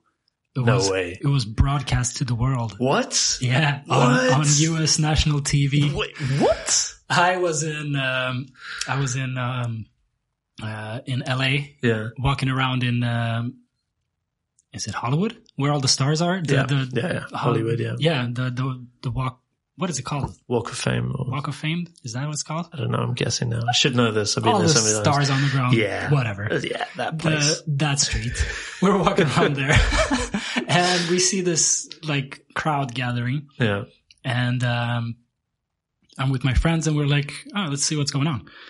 And we go there and there's like a basketball hoop and uh, it, they they kind of like oh uh, no, where are you going with this? shel- uh, sheltered off a little area. yeah. And we asked someone like, what's going on? And they're like, oh, Jimmy Kimmel is uh, gonna record here. We're like, oh, cool. And I, at the time, I, I loved Jimmy Kimmel. I was watching a lot of his uh, show. And we just, we just, we got there late, but at right before they started recording, they kind of like uh, rearranged the, the set. Okay. So we ended up being right at the front. Oh shit. And out comes Jimmy Kimmel with, uh, I think it was Tracy Morgan. Uh, Yeah. Oh yeah, yeah. uh, the actor, and he and Tracy was supposed to like shoot a shot on the hoop, and if he does, everyone wins Xboxes. But we were late. We never signed up for the for the Xbox thing because we were Ah, late. yeah. But because they rearranged, we just ended up being right at the front. And Jimmy comes out, and we're this close, like you and I right now. Yeah. And I'm just like my my smile goes from ear to ear. I look like a complete idiot. And I'm just like into every word he's saying, you know. And Tracy Morgan, he's saying some funny stuff, and they're, you know, they're they're doing their thing. And uh, he shoots his shot, and this is all like recorded with their, you know, TV cameras. And afterwards, I see it. So I'm right behind Jimmy and Tracy in in the first shot, uh, with my stupid smile. And then they change to the other angle when he's shooting, and I'm right next to them on that angle as well. Like you can see me perfectly in in in both angles, looking like a complete moron I need to see this. I don't even like I don't even know what they're saying. I'm just laughing because they're saying it, and I'm like, ha, ha, ha, ha. it's it's the dumbest I've ever looked in my life. And he makes the shot, and everyone goes crazy, and um, yeah, I just. I just looked like a complete idiot. And that was broadcast obviously on national television in the US and put on YouTube. So I don't know how many million people have seen my stupid face be the most starstruck I've ever been in my life. Like a complete moron. But I can imagine, I can almost see your face in front of me. It, I bet you looked exactly how um, all the audience in oh, what, what's the, the the the hidden camera show like America's Funniest Videos. Yeah. You know when they present it and they're in sort of the audience Mm. and they go around and talk and the audience is sitting there like just trying to smile. but Yeah. They look super awkward. I can see you. I can see you. that was bad, man. That's Yeah. bad. Luckily, no offense, but I don't think anyone gave a shit. Probably not. Probably not. But I can imagine there has been a decent number of conversations where people are like, "Hey, Uh, look, at, that, idiot." people are watching. Like, look at that dumbass in the hat. Oh, man. I gotta see this now. Yeah, I'll, I'll show it to you. I still have me. it. I still have it. Yeah, hilarious. Um, what's the biggest star you've uh, inter- interacted with? Yeah, good question. I there is a there was a funny story about when um, I was uh, working and I was in New York, and uh, I used to work for um, a sneaker company, and we did a lot of releases and events and stuff like that, and um, we had a big release one day and the bouncers that were there were also like they were they were there all the time. So they were good guys. We had a good we had a lot of banter with them. They were great fun. And then they were working an event in the evening later on in the evening and um it was uh the Migos listening party for the for the first or second album can't remember um and they invited us and I was like, yeah, sure, we'll, we'll come down. So it was me and a couple of other people went down and the crowd outside was absolutely ridiculous. It was Mm. like, it was, there was more people outside than I'd ever seen in my life pretty much. And there was like the mayor of New York was apparently there. No, not the mayor. The, the chief of police was there on like a loudspeaker and everyone needs to disperse. We're shutting this down. Um, and then as people started going, they sort of, carried on and just let more people in, but most of the people dispersed. And we were standing there waiting outside and one of the bouncers saw me. He's like, Andy. I'm like, yeah. So he drags me, pulls me through this crowd. We come into this, um, yeah, venue where they're doing the, the listening party. And, you know, I'm, I'm, I'm quite hard to miss. I'm, you know, I'm, I'm a fairly big guy. I was also one of a very few white people at this event. So I stood out like a sore thumb. Um, and we were standing there uh, that night. I got three, um, mixtapes given to me by people that thought I was a producer. So that, that was fun. I still got one of them at home. Actually, Nice. it's so bad. Anyway, um, so, so I was standing there looking totally out of place awkward as fuck in the middle of this crowd.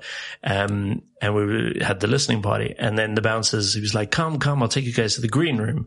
Yeah. I was like, oh, I don't know, man. I'm, I'm okay. Uh, I think we're going to head off. He said, no, no, come, come, come.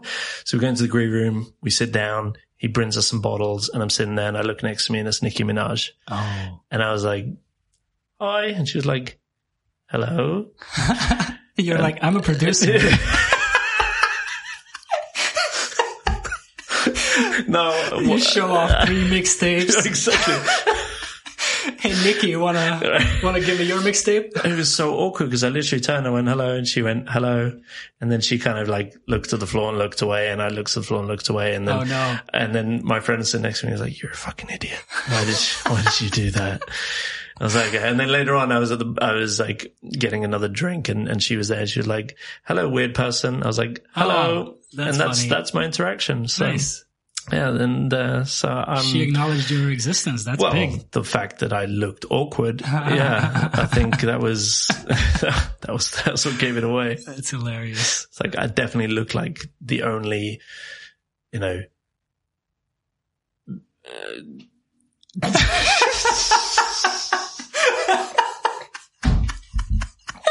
Uh, I'm, I'm I'm keeping this. yeah. Uh, I gotta be careful right, how so- I formulate myself. I was the only. Uh, I was, I was awkward, man. I was Yeah, awkward. yeah. And I remember at that time, that was my phase where I, I had, um, cause I have beard and I always wear a beanie and I had these like, like comical, almost rimmed glasses. So I stood out. Like I, wa- it wasn't just cause I was tall and, Yeah. um, and stuff, but it was, uh, I definitely looked, definitely looked awkward. I was like, I was the guy where someone goes, ah, who brought their dad? You know, Mm. that was me. You're the guy who gentrified everyone out of Brooklyn. Oh my god. Don't put that evil on me, man. Like, I got friends in Brooklyn. Like, no. all right, all right. Um, so I had a, I had a, oh, I've, th- you, you made me think of two stories. Yeah. All right. So say a number one or two. Two. Two. All right. So, uh, I, the worst concert I've ever been to, like the, the worst live performance ever. Yeah. Um, Drake Whoa. at Coachella. What, you mean Drake's not good? I, it was, it was such a bad performance that it's like comical. I like Drake. Like I like a lot of his music. He's extremely talented. Uh, but this live performance, I don't know. he was, he was the headliner. He was, the he was wrapping up all of Coachella. And Coachella is huge. There's Yeah, like, you know, I don't know, two, three hundred thousand people. That's a big deal. It's a huge, huge uh, festival, and he's the headliner. Like he's wrapping the entire thing up. All right. Uh, the night before that, the weekend was wrapping up, and we, my friend and I, we went to see the Weeknd, and he was he was really good, but you know he he does kind of his. Uh, um, like R&B stuff. Yeah. And, and this was a festival where, you know, there's a lot of action going on. Yeah. So you've been listening to, you know, all this crazy electronic music, uh, Yeah. for, for, for days. And then the Weeknd comes out and he's amazing. But after a while, after like, you know, 30, 40 minutes, we start feeling like, all right, let's go check out something else.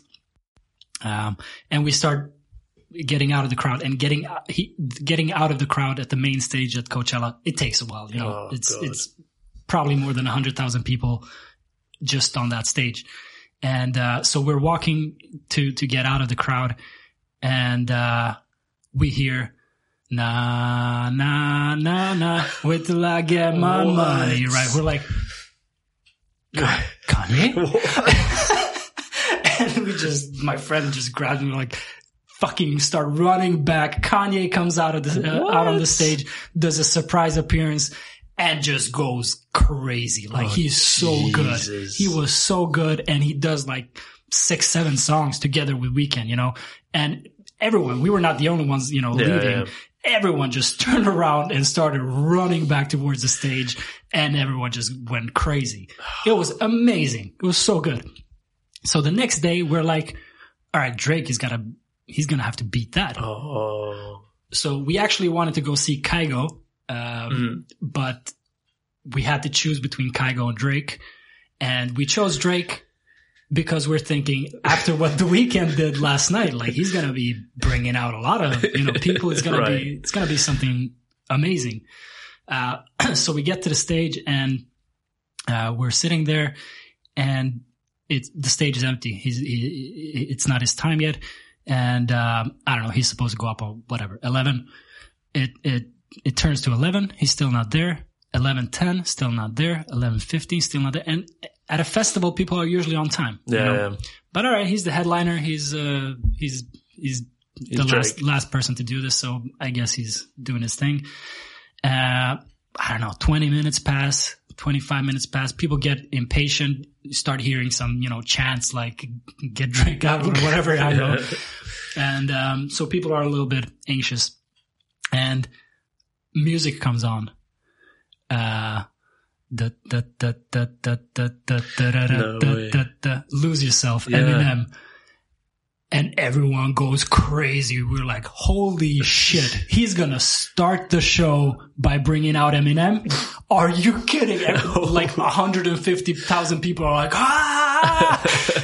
Turns out no, it's just a song playing. Ah, no. No one comes on stage. Someone just put on Oh, the song. So people are like, what the fuck? like people are booing. Like Oh. He just, someone just put on a, put on a, you know, Spotify Put list. on shuffle. and, and it, it starts with Eminem. It was like, come on, everyone, everyone will love Oh to see that. Eminem and Drake. That would have been Yeah. good. Yeah. Um, so that the, the song just plays and, and runs out, and then uh, the next song plays, and it's it's a Spotify playlist. And we're like, Oh. Jesus, all right. Uh, finally, he comes out, and people are like, "Yay!" You know, he starts doing his stuff, and he's good. He he he performs decently, um, but he's he's a bit of a. I mean, everyone has their art form, but he's very like he, he used to do uh, uh, daytime TV and Right. shit. So he's he's kind of dramatic. He's like got like fake rain coming down on him, and he falls down on his Oh, no knees, way. and he's like, oh. like Flashdance style. It's a little bit corny, but you know, we're we're enjoying it. And uh, he does some of his tracks, and I don't know, half hour passes. We're starting to get tired of you know just just Drake because we're not huge Drake fans, my, Right. my friend. We, we but we're thinking he's gonna start bringing people out. Uh, Forty minutes pass, he starts doing his R and B shit, and we're like, ah, should we go? Should we stay? Uh, song comes on that I know and love that features the second verse is Lil Wayne. oh, So the song comes on like, yes, now it's happening. Finally. All right, he's gonna bring out Lil Wayne. This is gonna be good. Uh, he does his his verse and it's really good. And then the chorus, and then Lil Wayne's verse is about to start, and they cut the song. We're like, what the fuck? So they just they just muted it out for Lil Wayne's part, what? and he just went to the next song. And it's like, dude, like, are you trying to piss us off? Like, what are you doing? It's, it's, it's, it's what I said. Like, it was, the show was like built to fuck with us. Right. It was ridiculous. So, so that happens and we're still like, ah, all right, should we stay? Should we go check out the, the, the end of Kygo's show? And then, you know, a couple more songs pass and he's like, oh, I'm going to bring out a friend of mine. We're like, fucking finally. he's gonna bring someone out. So he's like, Uh, yeah, it's a special friend of mine. Miss Nicki Minaj, come out. And we're like, all right, cool. Better than Drake. uh, so Nicki Minaj comes out in like this cute little dress, dressed like a princess. She's got a tiara and whatever. And, uh, she comes out and gives him a hug and waves to the crowd and then starts walking back out again. and we're like, wait, what? Uh, is this a joke?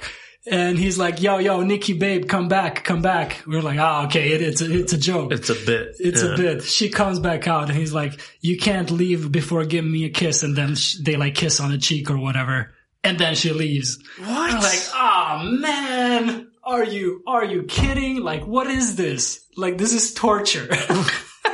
At least, you know, a bunch of people were Drake fans, so they enjoy all the Drake stuff. We were there like, oh man, come on, bring out anyone and uh, so that happens, and then he does some more of his own music, and uh, he doesn't bring out anyone, and the show ends.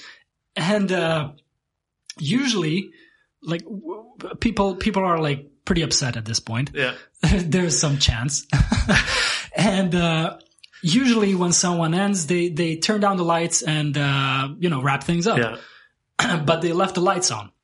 Oh, so no. everyone stays. Everyone's Oh, like, "Oh, okay, he's he's hope. he's gonna there's there's gotta be something more. There's gotta be something more."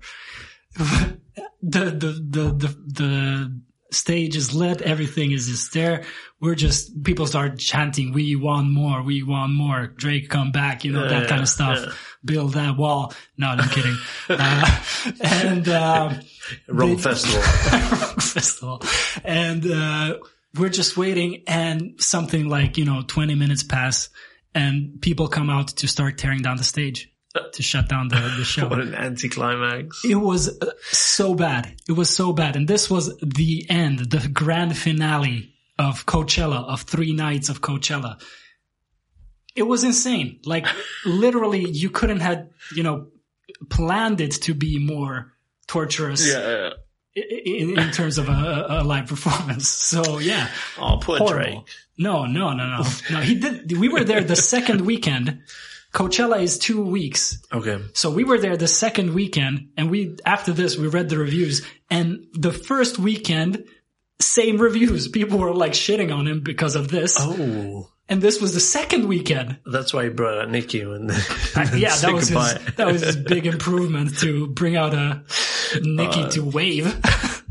so yeah, this is, so you know, I, I can't say too bad or, or, or poor Drake because he, he could have done Yeah, something. no, I think he's. Uh, I think We he's missed- good. We missed Kygo. I think he's fine. yeah, he's doing he's doing all right. I th- yeah, I don't think he's. I don't think he's laying a, in bed at night thinking, "Oh man, No, I let the people down."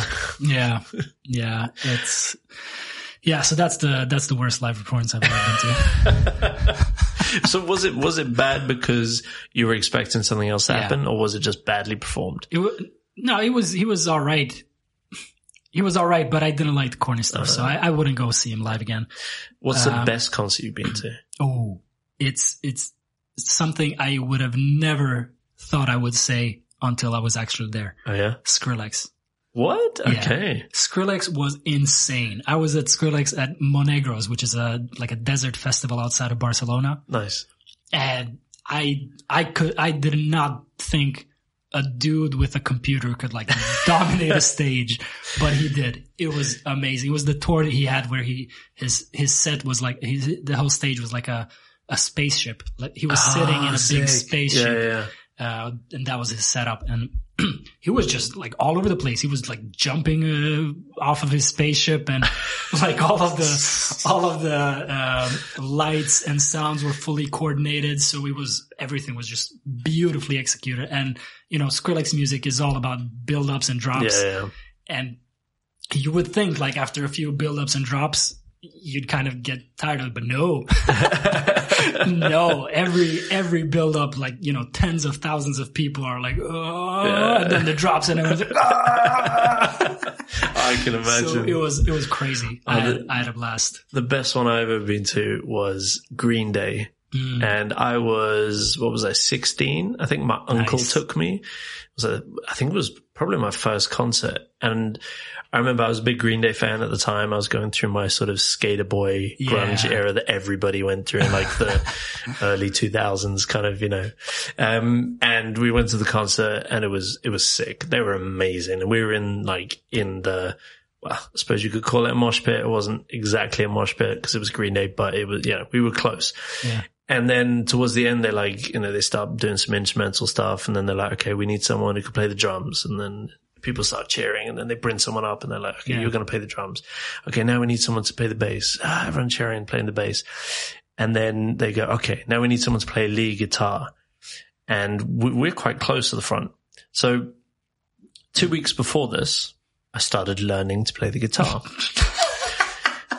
Two weeks, right? I could play half of Wonderwall, not even like, like, it, I was so bad No. because also I left-handed. So like the first week was me trying to play on a right-hand Yeah. guitar. Like I could, I could do maybe one chord and my uncle starts screaming and pointing at me going, this guy plays the guitar. And they look at me dead in the eyes. And they would, I swear to you, they were just about to point to me and I literally went, no, please, no, please, don't pick me. Oh, Um, and I was this close to getting fucking picked to go up on stage. And what would, what would I have done? I would have gone up there and be like, yeah, I can do, I think I can do a C. Wait, wait, hold on. Let me, Oh God, that would have been. that would have been the worst thing ever, man. That And been- you to me, you would have been booed by. Oh, I, I would have been crucified. And as a 16 year old boy. Yeah. that would have ruined my life. Like, I would have been, my, no, that would have been awful. And you then- you would not have had, you know, flirt on the Pendeltåg No, God. that level of confidence would never have been This is a up. sliding doors moment because then I might be like an expert on Tinder by now or Yeah, something. yeah. that would have ruined me. You would have been writing that guide. exactly. Oh no. Oh shit. Uh. Yeah, it was awful. And then almost to make things almost rub salt in the wounds, they brought this. They picked another kid from the crowd. They brought him up. And this kid was better than they were at playing guitar. I'm not mm. even kidding you. He was insane. And That he was so ad libbing and I love when they do freestyling. that. And he could play every song and he was even singing. Like, and I was like, damn, this kid's fucking star. Could you imagine if they brought me up with my Oh one my chord? God. Oh Fuck, I would have ruined their whole show. You could have you could have just gone. Ah, I'm left-handed. Sorry. exactly. I'm, I'm really good on the other side, but this is what you get. They would have brought out a left-handed guitar and just humiliated me. That would have been even worse. Yeah, I know. I'll never forgive my uncle for that. Yeah, Yeah, that that's was, that's harsh. that was, harsh. that was a game changer. I I that that would have been he he must have like he would have laughed his ass off. Oh yeah. Yeah. No, he he he he knew perfectly well that I knew one chord. no, no, this this. was totally intentional. he totally he totally killed me. Like honestly. Oh, and the whole car journey home, he was like giggling. Like he's a big dude. I could literally see his shoulders just moving up and down the whole car journey home because he was like, and he's South African. He's like, ah, you nearly were on stage, eh? I was close, man. Yeah. There we go. It came out. It came out. Nice. Man, that that's hilarious. But I, I love it when they pull people up and Yeah. they're amazing. Right, that's there's, sick. there- there's this video of uh, uh, Michael Bublé. Is that his name? I've seen this one. Yeah. I, I always think it's Michelle or something like that. I don't know if it's Michael Bublé. I don't know. Bublé. That Sounds guy. about right. When he brings up that kid, his mom, the kid's mom is like, he can sing, Right. and he's like, all right, sure, I'm, I'm sure he can. And he's the kid is like amazing. Yeah. Bublé is just like, holy shit, Right. come up, come up, come up. yeah, that's, such a cool moment. Yeah, that's amazing. Yeah. That was good. It was good. That kind of set the bar for concerts for me. So everything after that was like a little bit of a disappointment. Mm, yeah. But uh, actually, MGMT was good. We were watching MGMT in Dublin, and they didn't play "Kids," which is like their most famous song. They didn't play they it. didn't play it, Oh, and then they went off stage, and and then at the end, like everyone was like, um, Oh no. "What? There must be an encore." So everyone started doing the, ba, ba, ba, ba, Yeah, yeah, da, da. yeah. and then that was going on for like a good ten minutes, and eventually they came out and like played it, and everyone went mad. That was fun. That was fun. Irish people They are did. wild. Oh, well, that's good. I I had a I had another shitty concert. I was in Barcelona. I think that was the same trip where where I went to Monegros for the Skrillex. The first evening we get there, and uh, they are giving out these um they're selling tickets to. Um, oh shit! Now I can't even remember the, the guy's name. If you ain't got no ass, bitch, wear a poncho. What's his name?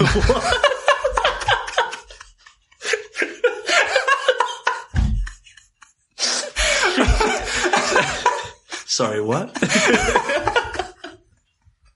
that's that's the line I remember. This is great. This is great. What what the fuck is his name? Ah, uh, rapper. Tyga. Tyga. Aha. Okay. You've heard of Tyga, Yeah, right? yeah, yeah. so anyways, um, we we uh, we get off the like train in central Barcelona, and the first thing we see is people selling tickets for a Tyga concert, and there's Yeah. like these posters on the wall. Um, we're not Tyga fans, but it's that evening, and we're like, Pat, we don't have anything better to do. Right. Let's uh, Why not? Wh- Why not? So we buy tickets, and um, the show starts at like nine or whatever. Um, we we're doing our thing, walking around town. We get to the we go to the venue around nine.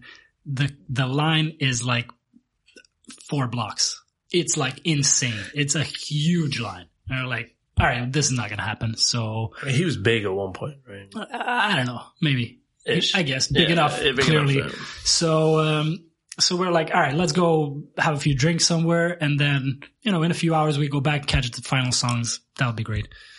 Um, so we do that. Like, I, almost three hours later, we go to the venue. No line. We just go straight through. We get in. He has not even got on stage. Ooh. We we we came three hours late. Dude was not on stage yet, and we get in. Drinks are like this is Barcelona. Yeah, yeah. You get drinks. I don't know, like five six euros over there. Drinks are like thirty five euros, and people like that amount of people have been you know let in three hours no show. We get to the crowd. We're like, oh nice, we get to see the whole show. Still, while we're there, we waited another like half an hour Yeah. and people were like booing. There, there was a, you know, some, some music being played in between every song. Yeah. When it's quiet, everyone is like, boo. Oh no. and, uh, people started sitting down Oh yeah, yeah, yeah, in front of the stage. Everyone just, you know, tired of Right. standing and Right. it's kind of protests. Everyone just sat down and then, you know, finally he comes out. He does, you know, his first track. And as soon as the first track ends, everyone is like, boo. Oh no. at his own concert, you know. so Oh, th- that's, that's bad. bad. That's bad. Really bad. Yeah. So yeah, that was another bad one. Jeez. Yeah. but then the concert was pretty good. He was he was all right. oh man. It's better than Drake. Oh really? Yeah. 'Cause- well, because we had no expectations. Right. That's true. Yeah. You weren't expecting yeah. Lil Wayne and Eminem to Yeah. turn up, right? Oh man, that was such a disappointment. Still mad at Drake, That's so funny. so I can't watch the Raptors. Oh yeah. Love Oh, I- we I- need to talk about basketball. we haven't talked about basketball at all. How have we not? That's how we sort of became friends. It's true.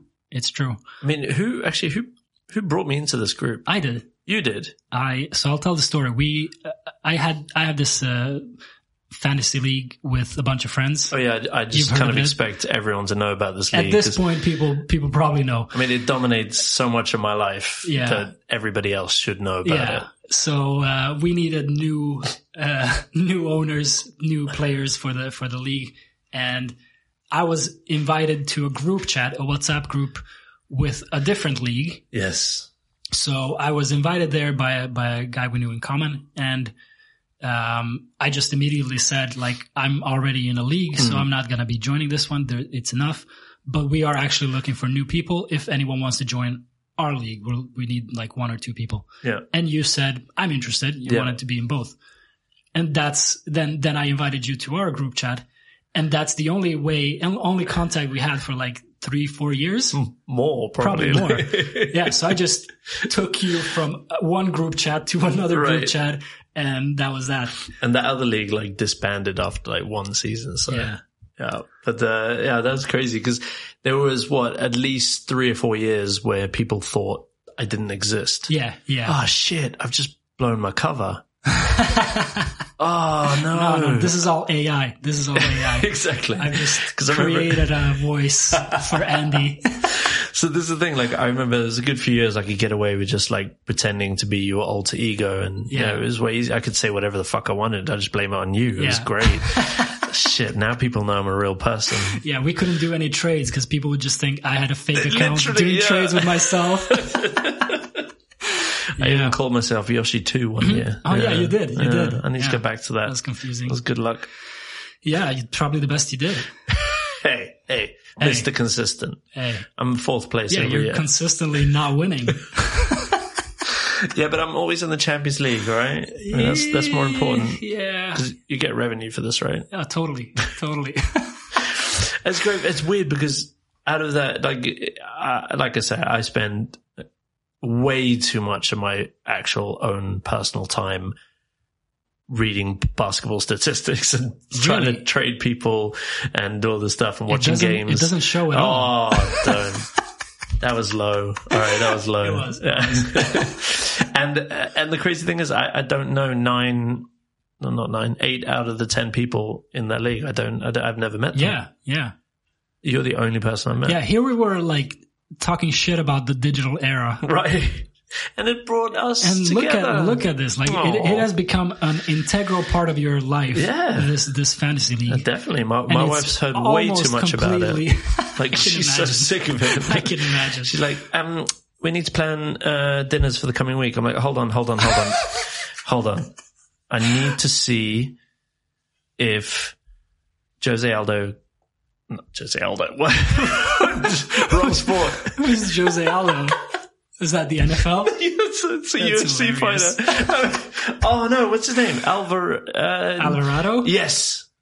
If he's uh, worth picking up. He's Oh man, that was that was rough. bummed his name You have completely. to you have to see. Yeah.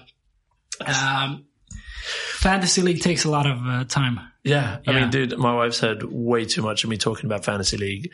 I swear, It's so much fun though. it is, so much fun. nobody I think you are the person I have the most communication with of anyone in my life. one. and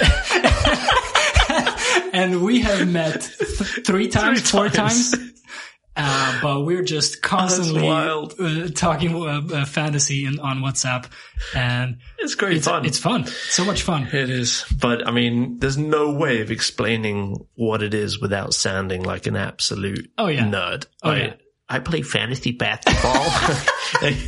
okay, It's nerdy as hell. It's I mean, so- it is nerdy awesome. because, like, when I talk to people who are not this deeply entrenched, yeah, and they just say something, and I just bring up stats, Right, They're right. like, like, dude, what?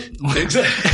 and I don't even feel like it. It's it's a part of my life, but it's I, I don't think it's that big, but, I, ah, But it is. The It first is. thing I do when I wake up is check. You know, Right. where where am I? I know, and there's nothing else that will make you want to watch like the Houston Rockets play the OKC Thunder. You you have this season ah. three Houston Rockets yeah, know, and For those who don't follow basketball, they they suck. Basically, Yeah. Houston Rockets are terrible. yeah, they're not good. so you've been forced to watch a lot of, or you haven't been forced to watch, but I'm sure you've been watching because you have three guys there. I've been watching Has too been fun? much. No, No, no, not at all.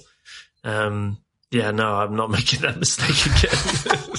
Yeah, it's the same for me. I've been watching so many Raptors games. I have three Raptors oh on my yeah, team. yeah, exactly. So at the start of the season, they were so good, but they just, they just, I don't know. Just it's crazy. never- Like I'm a Clippers fan. But I can't. I, I don't have time to watch any Clippers games Yeah. because I'm too busy watching the Houston No, you, Rockets you getting gotta blown draft out. your favorite players if you want to watch that team. The Otherwise, problem is, like, I can't draft Kawhi Leonard. Like, well, Yeah. I mean, apparently you can now because apparently he's good. yeah, now he's good. Now, Yeah. well, he's always been good. Apparently he's healthy for the first time. Who's got him? Cena. Ah, know. Cena. I tell you, I think one of the things I'm most thankful about about this basketball group is having Cena introduced into my life. Honestly, this guy. I mean, there's nobody. I've never met anybody like him. He's he's a unique character. He's amazing. yeah, but he is the single worst typer I've ever met in my entire life. And I don't know, like, I know it's obviously English is not his first language, but he must have the tiniest fucking keyboard in the world because all of the words look like gibberish. Yeah, Like, you, uh, you can't decipher what he's trying to say. and he's It's got some good points sometimes, but it takes Yeah. you 45 minutes to figure out what he's trying to say. Yeah, but honestly, nah, this guy, thank you. Thank you for Cena for being in my life. Yeah, Cena will love you. Keep Yeah. keep doing the shit you Appreciate do. it. Yeah, Exactly. I like Cena. But you're in a tight battle with him for for this year. Yeah. Actually, I am too. He's ahead of me right now. Is he? Yeah, one point ahead of me. What? Yeah, Oh, wow. Okay. Now pride is on I've the crashed. line. I've crashed hard. Yeah. Shame on you. KD, KD's coming back. He's gonna save my season. Totally. Yeah. I'm yeah, hoping. Sure. I'm hoping. Sure. He's uh, coming back. Yeah.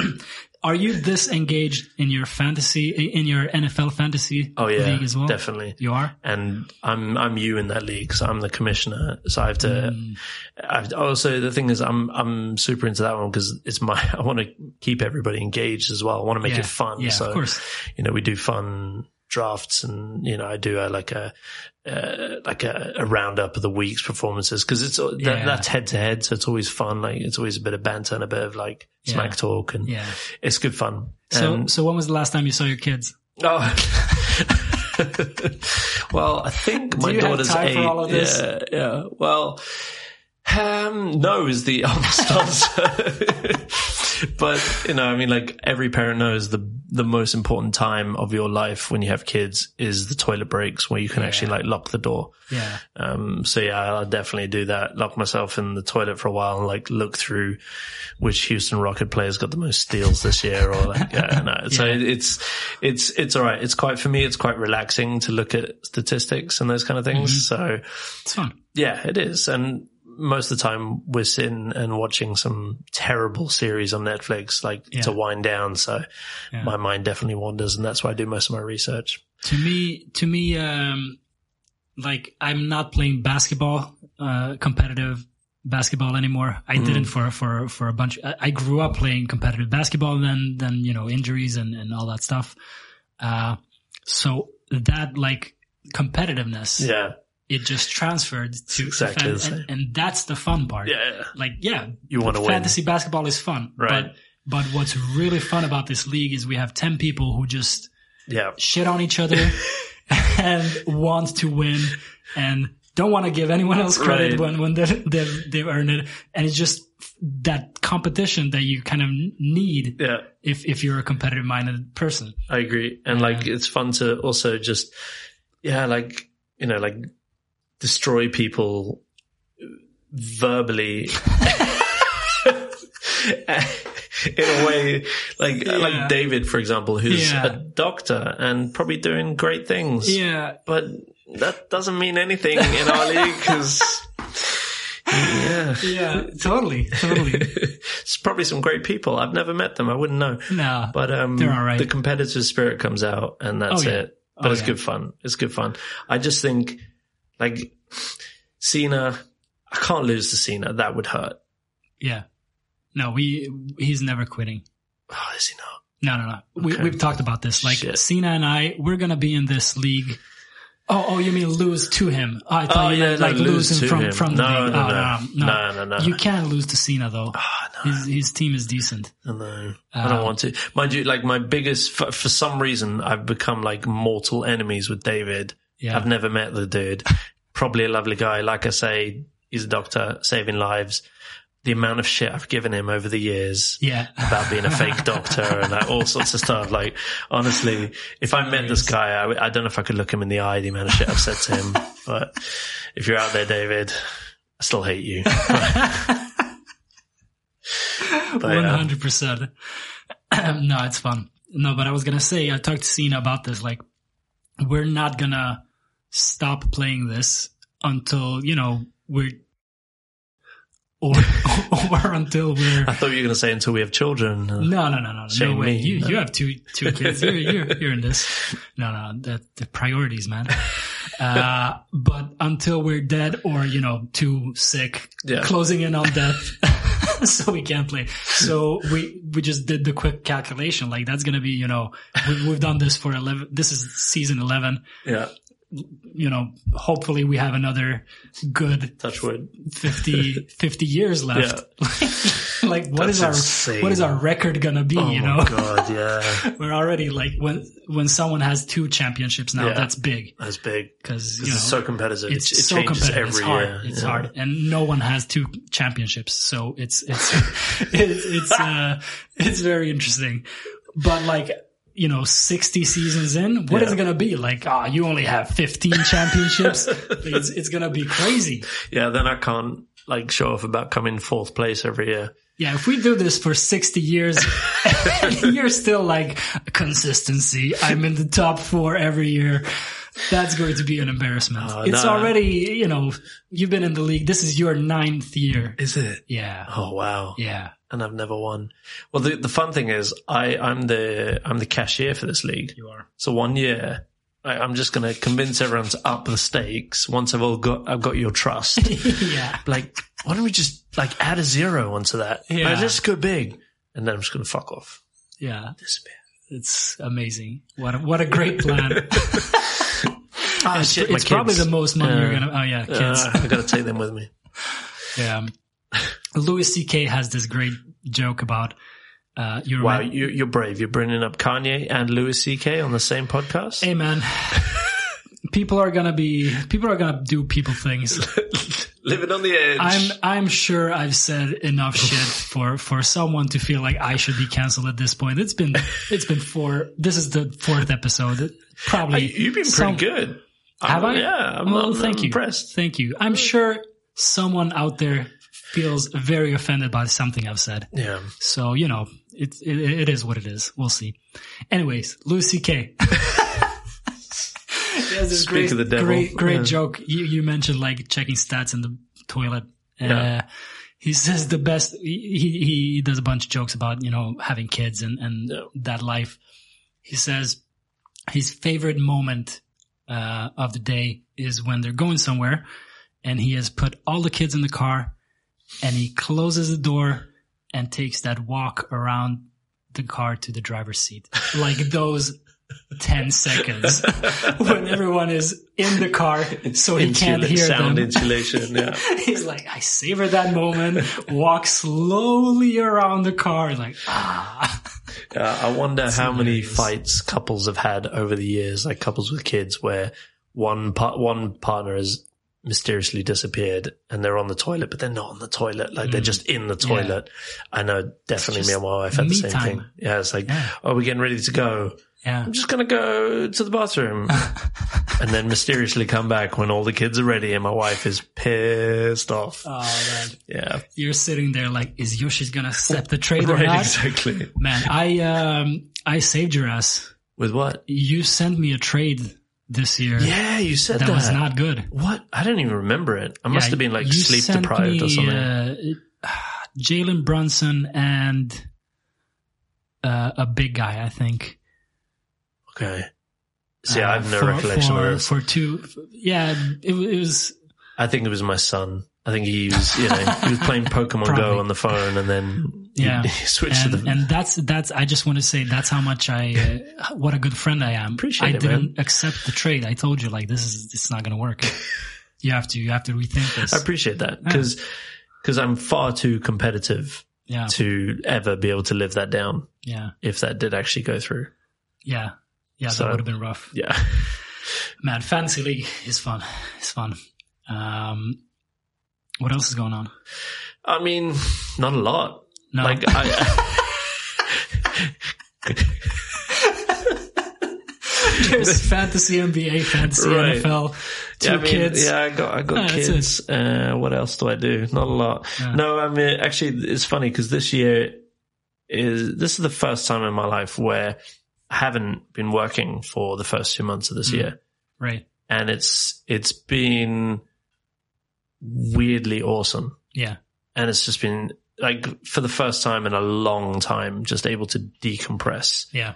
and just kind of just be Yeah. um, be creative, try new things, but also spend time with my kids, spend time with my family. So yeah, right now this is probably the worst time to have a podcast with me on because I, I don't do anything anymore.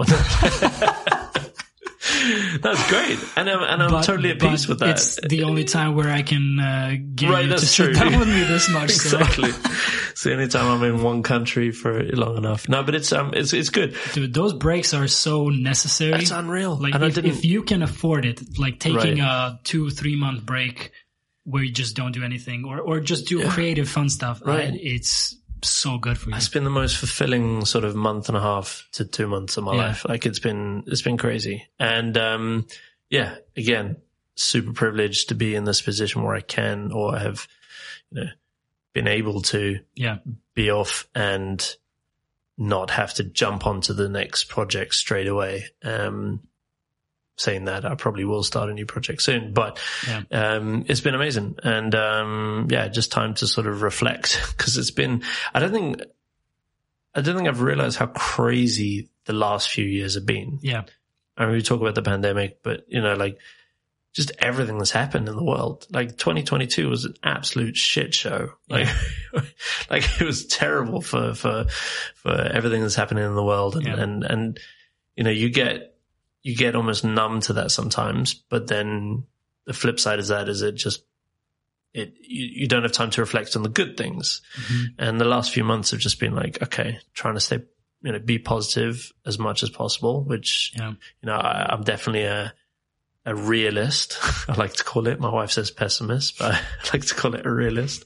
But it's been nice. Like, I, like the other day, I went outside and went for a walk. Mhm. That's never happened before. Like, Nice. Just gone for a walk by myself. Listening So- to Yoshi's podcast. Yeah, exactly. no, not quite. I was, Oh. no, I was listening to just, just, I, I didn't even have headphones. I was just Ooh, listening. Yeah, it was, it was crazy. And honestly, I'm 35 years old. I've never gone for a walk by myself. Mhm. Um, yeah, now I kind of see what all the fuss is about. It was nice. Nice. Yeah, It's great. I, I recommend it. Yeah. Going for walks. Yeah, exactly. It's good. So, tip of the day. Um, yeah, all that kind of stuff, like, like you mentioned, 2022 was crazy. Mm. Like, even if, you know, we're very fortunate to be where we are in, in you know, this Yeah. country and we haven't experienced some of the worst. We talked about that through the pandemic and obviously all the wars and all that stuff. We're Mm. very, very fortunate in that regard. But it just takes a toll that you don't even notice when, when you're working hard Yeah, and you're fed with so much like fear porn, right. especially with the pandemic when it was like, It's crazy. you know, the death toll right. every day, you know, is mad. this many people died, this many people infected. yeah. It, it takes a toll. There's like a point, I think it was something at one point where they had, almost had like a ticker Yeah. going off like tick, Yeah. tick, tick, like every, every, How morbid is that? this is horrific. Just imagine if we did that for anything else, Right, but like that- cancer. exactly. Like Yeah. every day, like, oh, 200 people died of cancer today. That's like, Jesus Christ, estimate, what are we doing? Like, Yeah. why?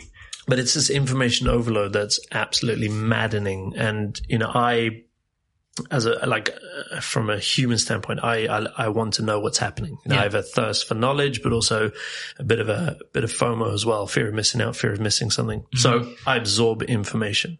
Um, I, I like to read. I like to listen, know what's happening in the world and the Yeah. news. A year ago, I stopped reading the news. Yeah. Best decision I've ever made.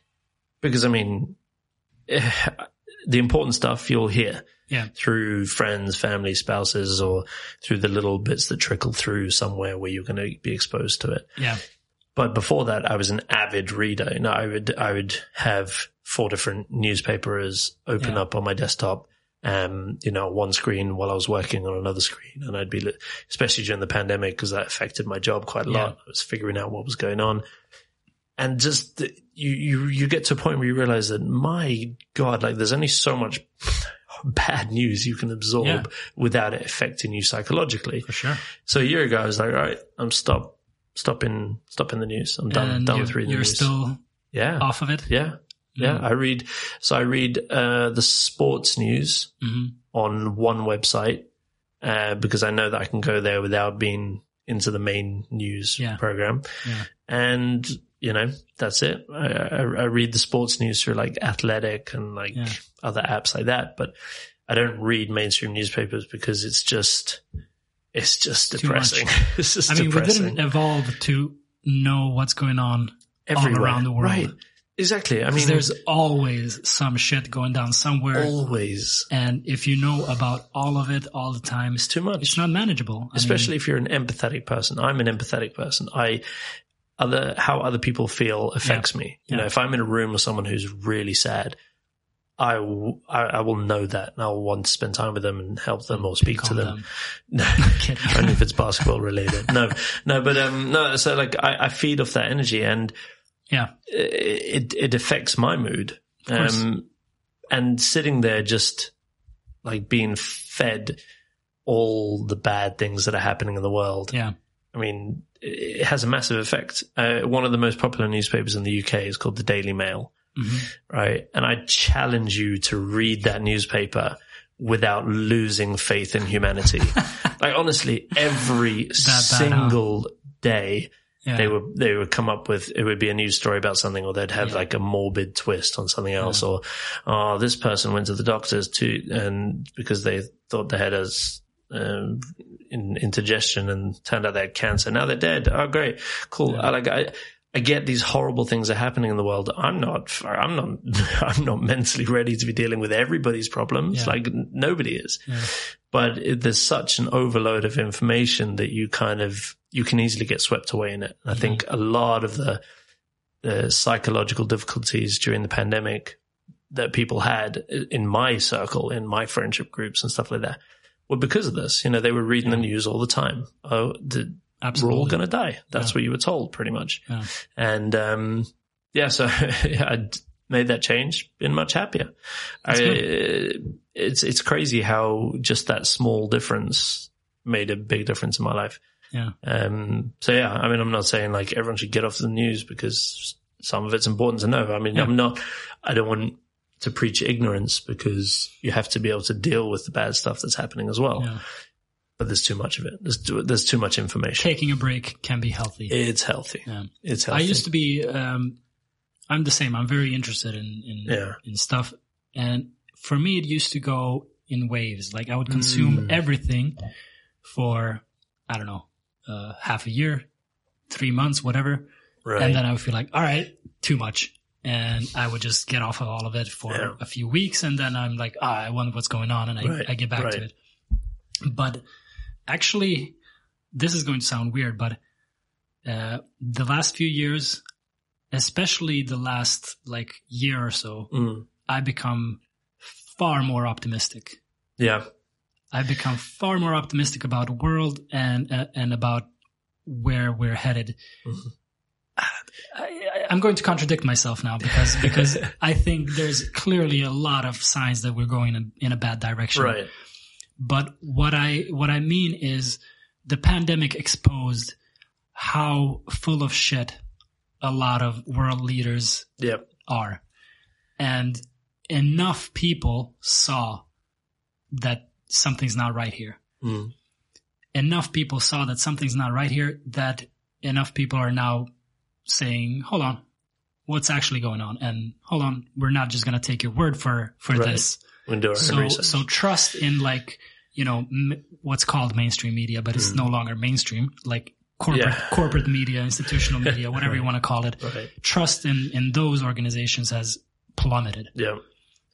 and something else is going to be built in its absence because people are always going to be want to be in the know Right. and what's going to succeed is uh, honest people who build trust Mm. i think i talked to someone i think i talked to asim about this on the podcast but like someone who's um, consistently honest like might mess things up Yeah. but says, "Oh, they I, I messed this up."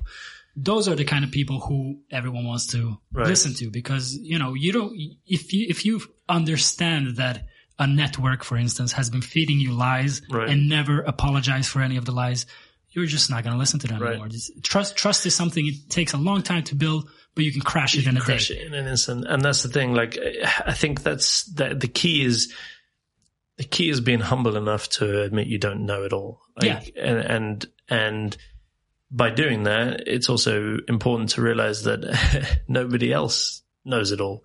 Yeah. So we we often and it's interesting moving from the celebrity conversation earlier about being starstruck with celebrities.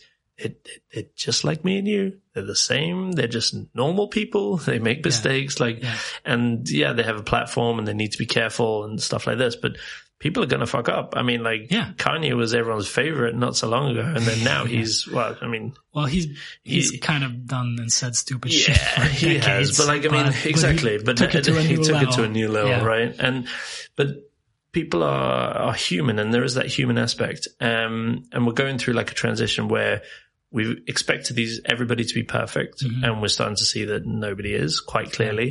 Um, but I think one of the most important things, and one of the things I'm trying to teach my kids, and this is going to be strange because I only know how to say this in Swedish and not English, um, to be to be um, källkritisk, Mhm. like source critical.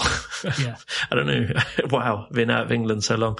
Um, so critic, like critically look at the source Yeah. and question it Yeah. because that's the number one skill that kids are going to need in the future Oh yeah. because the information is there. Everything's there, but Yeah, you can make- not everything's true. You can pretty much make any point you want You can make any point you want. and point to what what looks like good sources. Exactly. Exactly. No, that that's 100%. where that's where what I was talking about earlier comes in. You're gonna see the there's it's it's no coincidence that podcasters are uh, becoming more popular because people who are doing it over time and consistently like Mm. admitting when they were wrong right. and and you know messing up and and open about their biases because everyone has them. Yes. Uh, someone might be, you know, left wing, right wing, whatever it may be, but they're open about it and they call out, you know, their their own in Right. quotations, their own people. Like anyone, if if someone is left wing and they call out the left wing left wing people when they mess up, Right. that's the kind of people who are going to build trust, Mm. and um, that's why like long format podcasts are so good because you can't. It's much harder to hide your biases, and it's much 100%. harder to lie when you're sitting like this and having a conversation um, for three hours, shit. like where you where you don't even know where the conversation is going to go. Right. I mean, everyone can look great on TikTok. Yeah. Like everyone, if you do a 15 second clip of, I don't know, Hitler, I'm sure he would come across all right. but you do a three hour interview with him, probably going to come across a little bit of his, Yeah. uh, his biases. But Yeah. it's, it's these, it's a short video format that creates an illusion that everybody's perfect and nobody's fucking perfect. Yeah. Hell, I've made loads of mistakes in my life, Yeah. huge amount of mistakes. Um, but you have to kind of learn from them and actually just do better and Yeah. move on. And it's the people that don't make that growth or make that change that they're the people that I'm most wary of Mhm. because I mean, you know, if you clearly fuck up, I mean, just, you gotta just put your hands up and accept it. Yeah. Because, and then learn from it and then don't do it again. Like it's, Yeah. it's, it's the repetitive behavior that's the problem. Yeah. Um, but yeah, and, and you- don't really have a view into that when it comes to media because media becomes an entity and not a person. And how do you trust an entity with multiple people who you don't know Yeah. versus building trust with one person? Yeah, I don't. Yeah, it's tough. It's tough. I mean, I don't envy the CNNs, the Fox News. No. It's a it's a weird situation to be in. Especially with how available information is nowadays. Yeah, And people are smart. Like Yeah. people are fucking smart. It's, Yeah. it's crazy. Um, you know, it's, and there's everything is there at our fingertips. So yeah.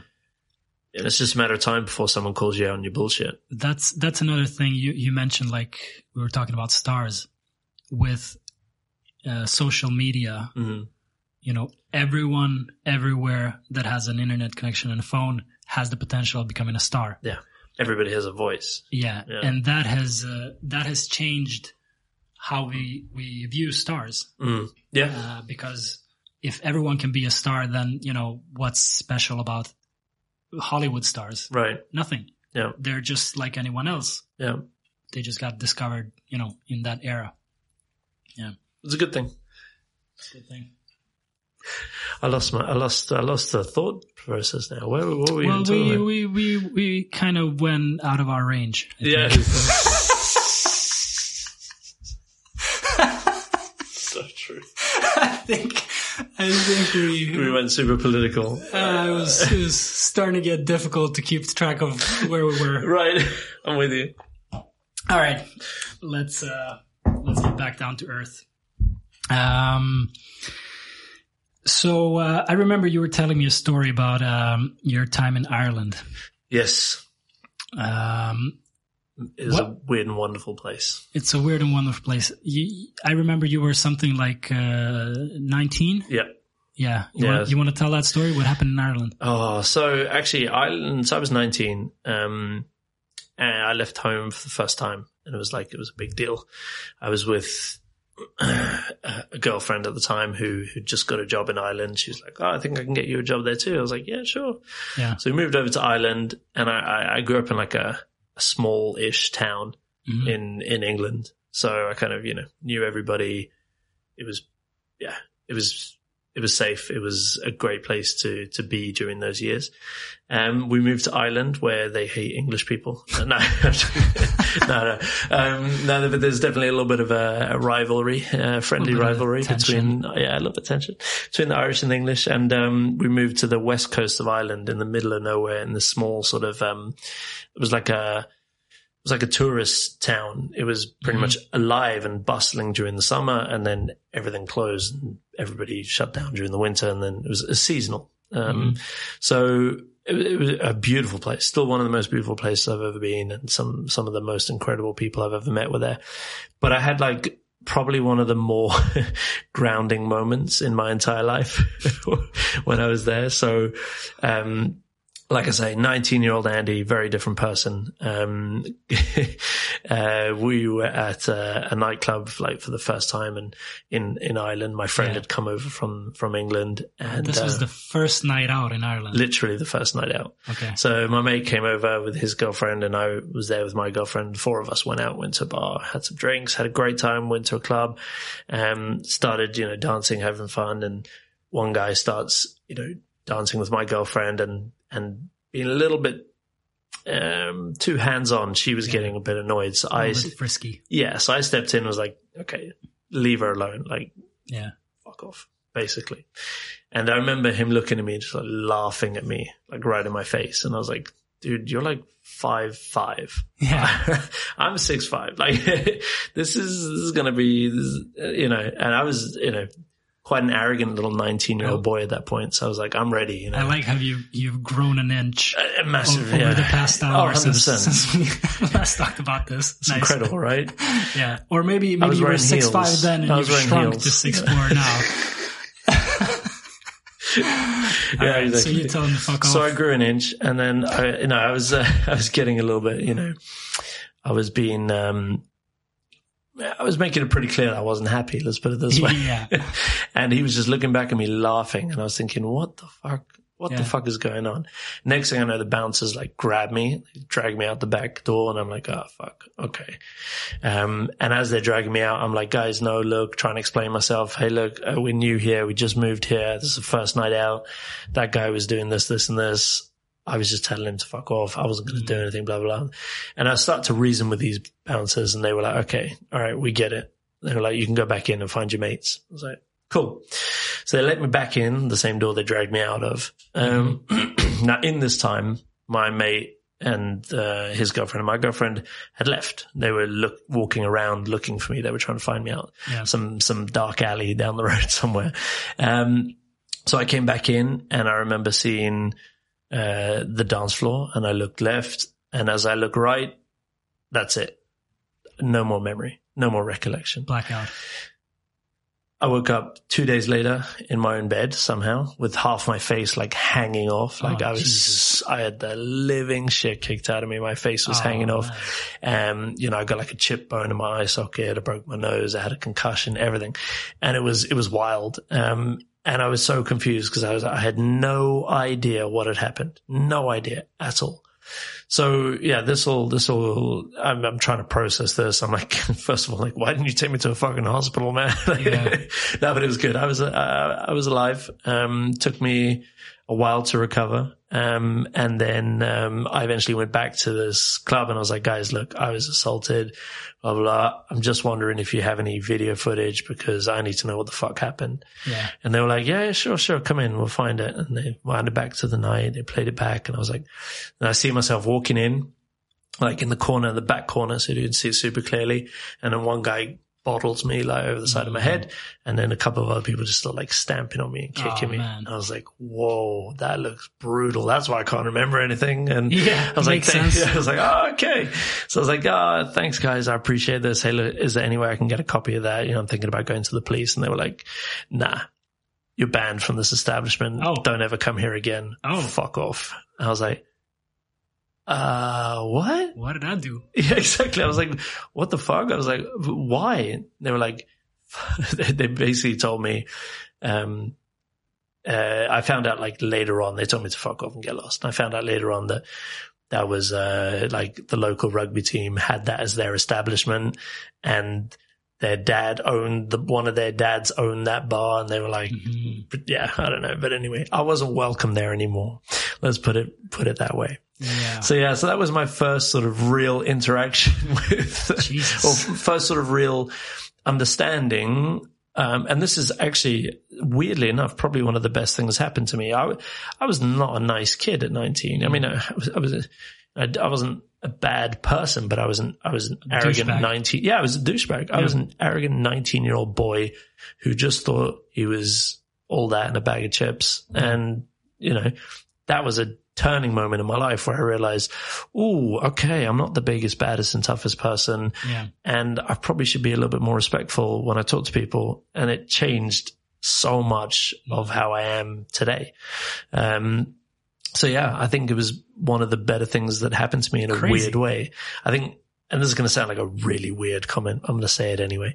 I think quite a lot of people would need that sometimes. A good beating. A good, wow. Okay. That sounds harsh. I sound like a bad person, but it, it helped Everyone me so much. Needs a humbling moment. A humbling moment. That's yeah. a great, doesn't, see, doesn't have to be a beating. It doesn't have to be Just a physical beating because I don't wish that on anyone, yeah. but you have to humble yourself. Yeah. And that was my humbling moment where I was like, yeah. okay, I need to reevaluate how I interact with people, yeah.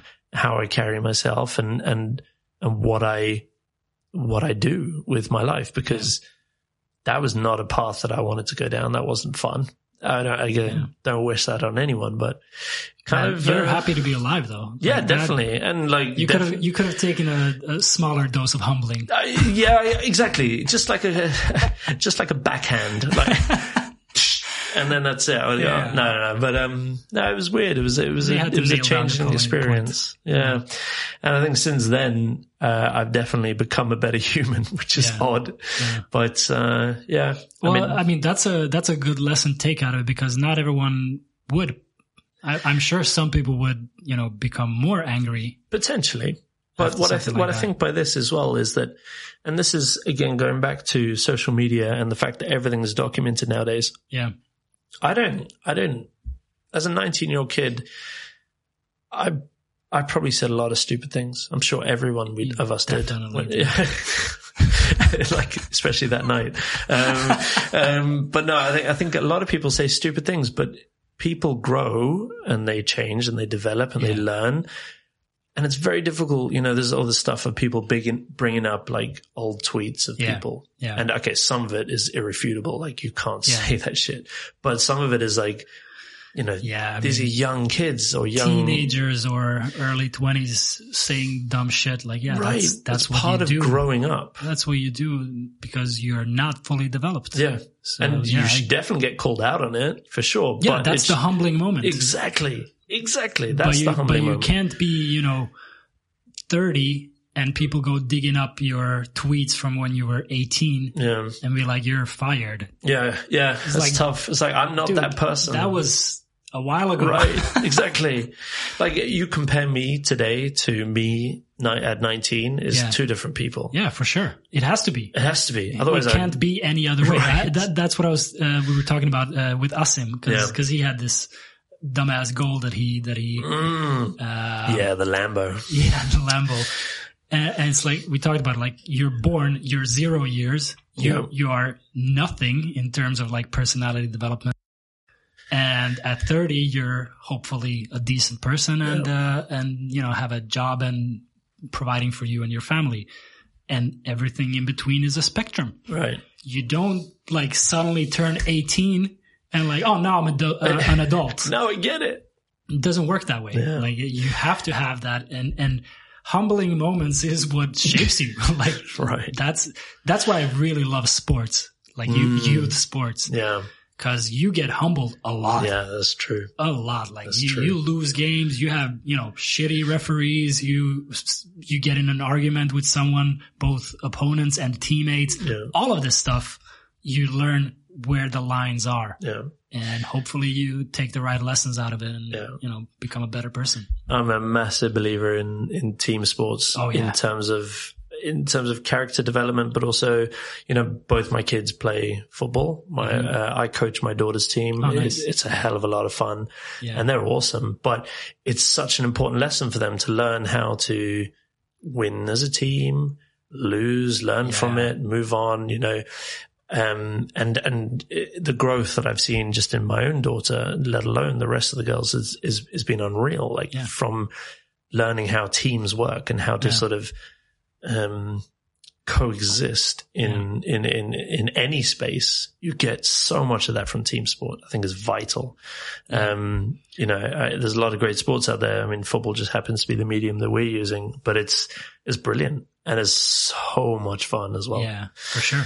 I miss it. No, but every, every kid is the center of the universe Mm. when they're born because that's how parents treat their kid and Right. that's, that's all they know.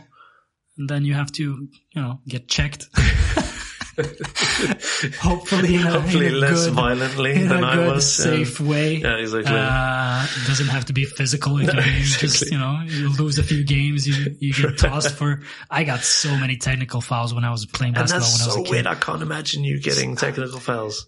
I mean, are You're like the, one of the calmest people I know. yeah, now Yeah, exactly. I wasn't that wild as a kid either, but on the basketball court, I just, I just couldn't handle it when I felt like the referees were wrong Yeah, yeah. and I just had a temper. So yeah, that's, that's a, that's a check. That's a humbling moment to get tossed from games because Right. of technical fouls. I mean, that's stupid. Right. just stupid. Just don't do it. Yeah, or you could be Demarcus Cousins and never learn from it. so, you know. Yeah. Yeah. That's true. There, there's adults who never, And that, that that's the deal breaker for me. I mean, you can be, I mean, everyone's done dumb shit in their Yeah. lives.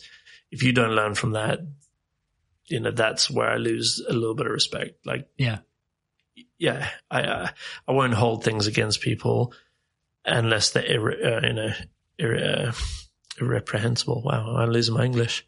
Um, but uh, if people do something stupid and then just repeat that same mistake, then Yeah. that's when you start to lose the respect. But I mean, I think, um, you know, there needs to be a bit of leniency, especially with the younger generation. Like this generation that's coming up now, their whole lives are on the internet. Yeah. I wonder how many careers are going to be ruined. Hopefully not. Hopefully we've gone sort of full circle with this, but Yeah. I think we have. I hope I, so I because think, I think it's only going to be better because this was so brand new. Yeah. Like Yeah, true. The internet, social media, it's such a powerful tool that we had never seen before. Yeah. And we're still figuring it out. Like Yeah. as a, as a civilization, we're still figuring out like what is, what is all this? And I believe the kids that grow up having that from birth Mm. are going to be way better than we were. yeah, it's going to be figuring it out. interesting, isn't it? Yeah. It is. It is for sure. Can't wait. Yeah. It's going to be, uh, I think we talked about this before, like in hopefully soon, but in like 50 years, hopefully sooner than that, people are going to look back in this, at this and go, what you gave, you gave children access to social media? right. Like, are you insane? like they're they're gonna look at this like we Yeah. look at smoking, you know, Right. Like when families were smoking in, in, Yeah, in their homes and kids were smoking at like twelve. I mean, shit. When we're I gonna was, look at, right. at people are gonna look at social media like we look at that. Like geez, these guys, these these people were barbarians. That's the thing. What are you when, when I was a kid in South Africa and we had like braais and like barbecues and stuff like that, Mm-hmm. you know, I, I would, I apparently, I don't remember this, would go around and like ask for a sip of everyone's beer Oh. as a kid. And they'd be like, yeah, sure. And look, you were look how cute he is. Eight or younger. Right, exactly. So, you know, it explains a few things, I suppose, but thought I'd get in there before That's, you did. that's where you should have gotten the humbling moment. People were Right. like indulging a little bit too Right, much. there. exactly. All right. So, but yeah, I, I, I hope that's, uh, that's the path we're on. We're, we're going to be looking at this like, Jesus, that was crazy. We're, we're going to be much more responsible with it. yeah, There's obviously a path where we go in the opposite direction absolutely. where everything just goes full TikTok, which, you Then know, we're, then screwed. that's dystopia, but I'm, I'm an optimist. I think we're going to start figuring it out. I like it. I, I think I can't I can't remember this now, but like when when the printing press was invented, Yeah. uh, I mean there was like madness. There were wars, Yeah. a ton of wars, Yeah. and um, people were like you know very upset about uh, misinformation and and how f- information spreads too fast. Mm. So what are we gonna do now when there are all these books being printed that that are like about witches and, Right. and stuff like like like proper dangerous misinformation, Yeah. if you want to call it that. And and we figured it out. It took a few, you know, wars, Took a few years. but now no one has an issue with books, or Yeah. yeah, some people do. Right. But but uh, uh, we've kind of figured out books. yeah. We're gonna get to that point with the internet as well. Yeah. It's gonna get messy until we figure it out. For but sure. um, that made me think of this other thing. Have you ever heard of the Wicked Bible? No. It's such a funny little anecdote. Somewhere, somewhere in England, I think it was, um, they printed a Bible where there was a typo in one of the Ten Commandments. Oh. Uh, the one about, um, I, I don't remember what the biblical term is, but Yeah. about you should not cheat on your spouse. okay. Um, instead of you shall, shall not, it just said you shall. Oh, what? Yeah. So they printed like, you know, X amount of Bibles that where one of the Ten Commandments was you should cheat on your wife. or your spouse. And, you know, this is the Bible. people, people take the Bible seriously. So for like a brief period in like this area of England, like it was, it was crazy. Like What? people thought that that's what you should do. so they had to like find all of these Bibles and like discard them and print new versions because it oh, just created Jesus. chaos. That's like misinformation is dangerous. I guess it is. I guess it is. Yeah. Check your sources, people. Yeah. Yeah, that's uh, it's a tricky one. Like, don't use one. this podcast for, for, for any sort of reference point. I I struggle with that because I'm I'm very much of the mind that you know information should be free Mm. and censorship should not be a thing. This is such an interesting conversation because I contradict myself so much along this It's topic. hard. It's it's yeah. It's a very difficult. Yeah. Because I'm the same as you. Obviously, like i let's take a, a social media network. Obviously, anything that's illegal, like you know child pornography or, Right. or doxing people, Yeah. get it off. Yes. But opinions, views, And it's tough. Where do you draw the line? Because then it's you, hard. Because then you say like, cause I'm, I'm, I've had conversations with people where I'm like, yeah, I, I believe in free speech. And then someone's going, no, what about if this person says this? I'm like, oh yeah, no. yeah, And like, okay, but, but what about free speech? I'm like, oh fuck, you got me. Cause I mean, and one of the things where this became like very clear to me was, was with Donald Trump. It's, it's Mhm. like the whole conversation about free speech. yeah, Yeah, but when you're the president of a nation, you got to be careful. But okay, what? When do the rules come in? Like, Yeah, who's and- allowed and to who actually speak free? them? Right. and It's like what- Elon on Musk what basis? with Twitter. Yeah, Right. He was going to open it up to everyone.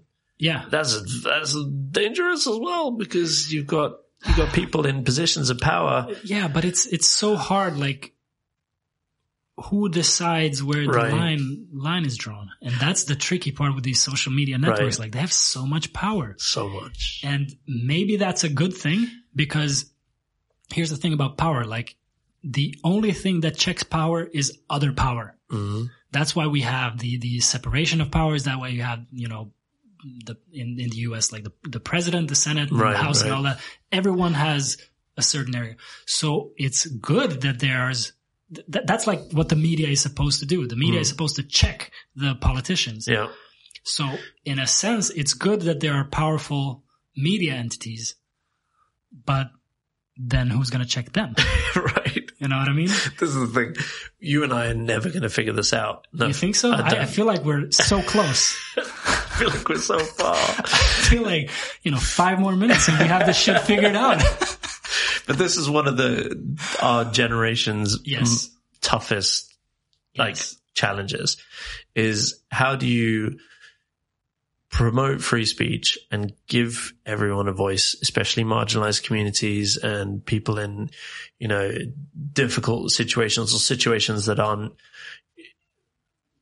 conducive to power or having power. You have to, people have to have a voice, but how do you then also then check the people who are in a position of power Yeah. to make sure they're using their voice for the right thing? Like, Kanye, I've, I mean, everyone's known for years the, the, the guy, he needs help. Like Yeah. he's, he's, he's clearly like, I don't know, maybe it's not for me to say, but I mean, he doesn't seem well, Yeah.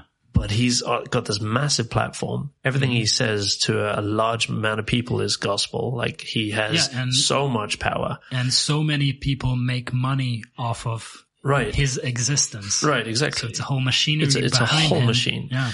Um, and then, but then, you know, and then how do you say to this person, no, you, that's, that's a wrong opinion. You can't have that opinion or Yeah. don't talk about that because you might influence other people. It's, It's hard. see what I mean? We're I- never I- to solve this. I, I'm, um I'm of the mind that every opinion should be allowed Mm. because if Oh, I could challenge you here. I'm not going to, but go. every opinion, as long as it's just an opinion, you know what I mean? and is, what about an opinion on something that's clearly horrific or illegal? As long as it's an opinion, Mm-hmm. it should be. It, it's hard it, Yeah. because again, like uh, social media networks, they have a very difficult job. Yeah. I, I can't imagine being one of those people sitting there deciding what's fine and what's not. Yeah. Wh- what my point is, every opinion has to be fine. Otherwise, what we're doing is policing thought crimes. Yeah. If you hate uh, people of my ethnicity, Mm. that's fine. You know, you can you can think everyone of my ethnicity needs to be murdered. That's fine. It's completely fine until you act on it. You know what I mean? Yeah. As soon as you cross the line from thinking something to acting it out, that's that's where the line has to be drawn. But what if someone who's in a position of power or influence Yes. Speaks about these things? That's the tricky part. Yeah, because that's That is- that's where it gets that is the great. Because part. let's say let's say I have three hundred thousand followers on Instagram, Yeah. and I decided that I hate people from former Yugoslavia. Yeah. If I say something, there's going to be one person in there that doesn't understand that, That's uh and that that, but, that but that's, the whole thing that- with, there, there with- are laws against instigating true, crime. true. So I mean, clearly, at we have already established that it's not. You, you couldn't say to your three hundred thousand followers, "Go go murder Yoshi." No, That's illegal. But if you just say, "Man, I hate Yoshi," yeah, fine.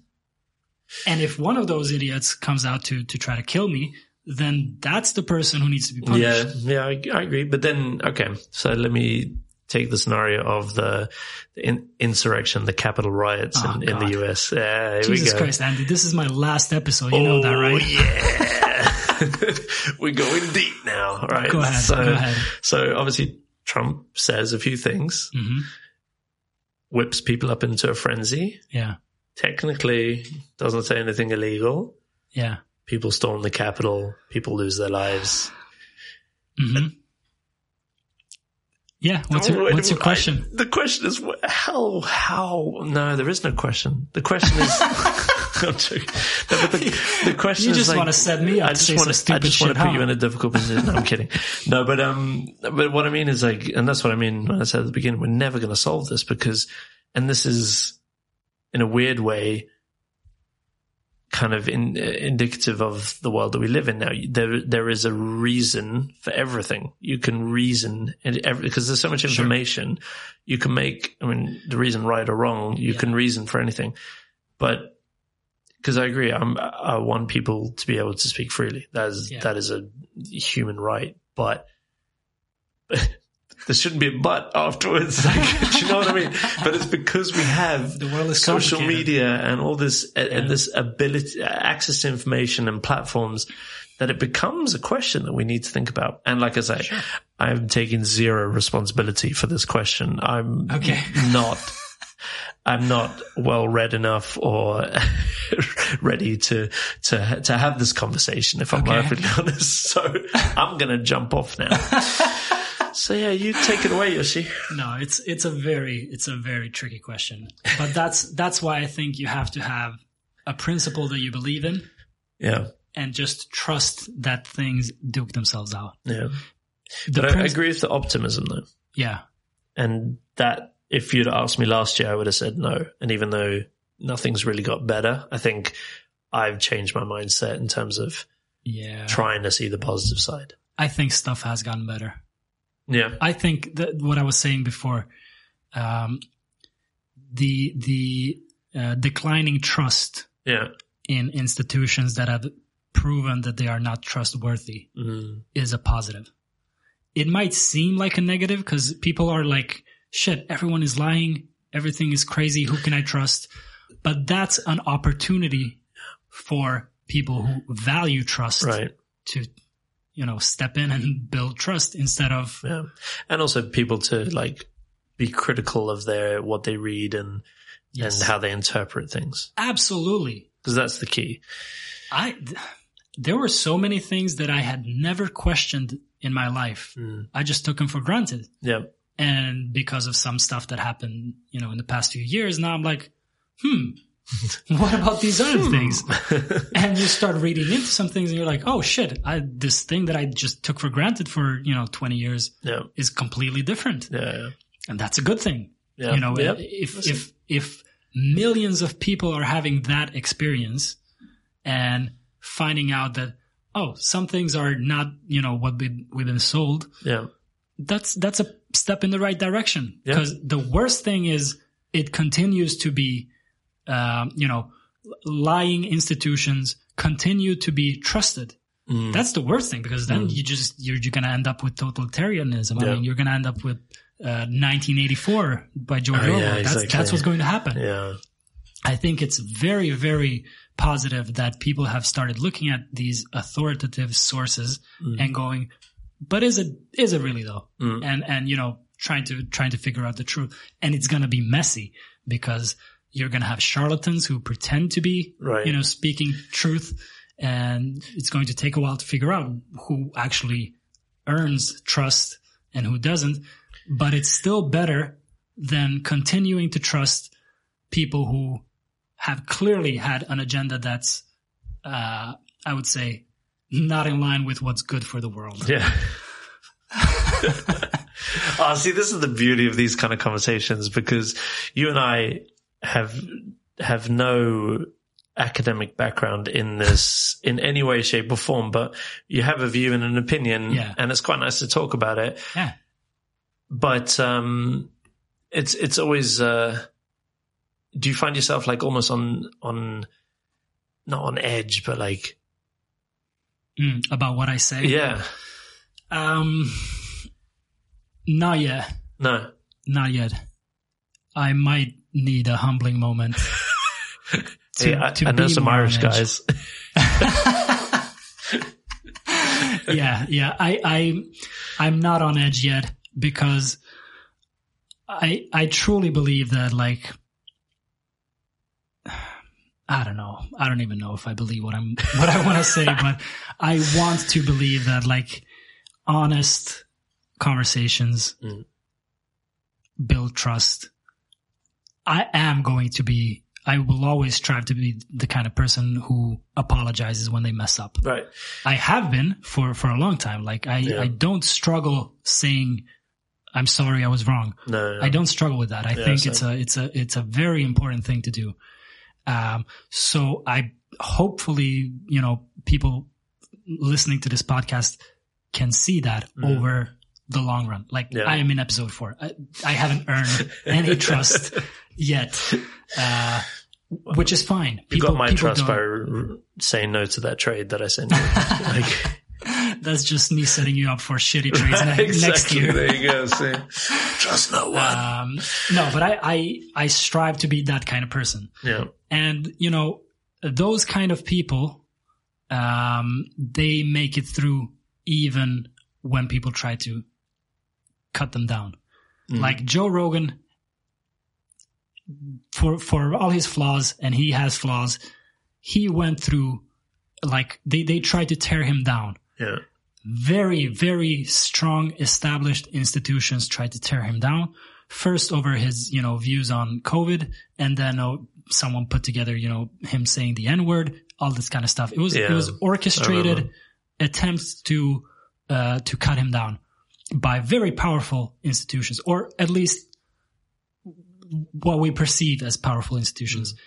His following grew like he apologized for the n-word stuff he said i was an idiot i just thought you know what was funny or whatever Mm-hmm. uh and the the covid stuff he just explained like this was you know i did this with a doctor and i didn't take horse dewormer and Right. it was it was medicine and his trust in him grew his his his followers it, it skyrocketed and and people saw this is a real human being.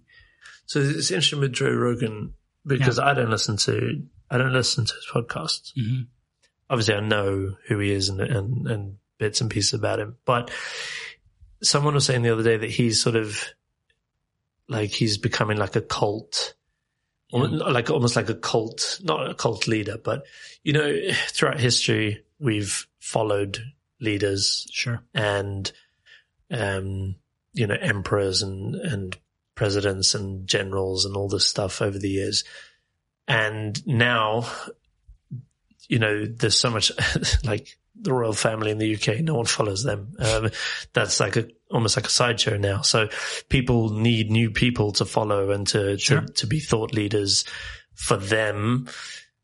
So there's a huge amount of power there, huge Sure. amount of power because I mean the influence that you have over people that trust you is is is massive.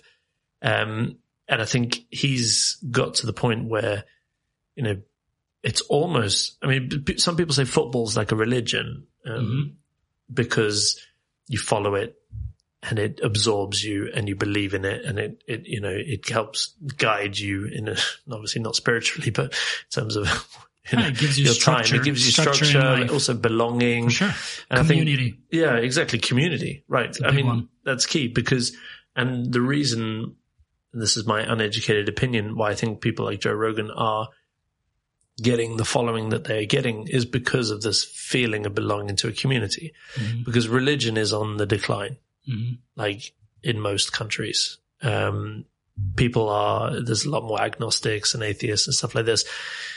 And then at the same time, we're becoming more afraid of our neighbors and people like that we live with, distrusting. So people are looking for this community to belong to. Sure.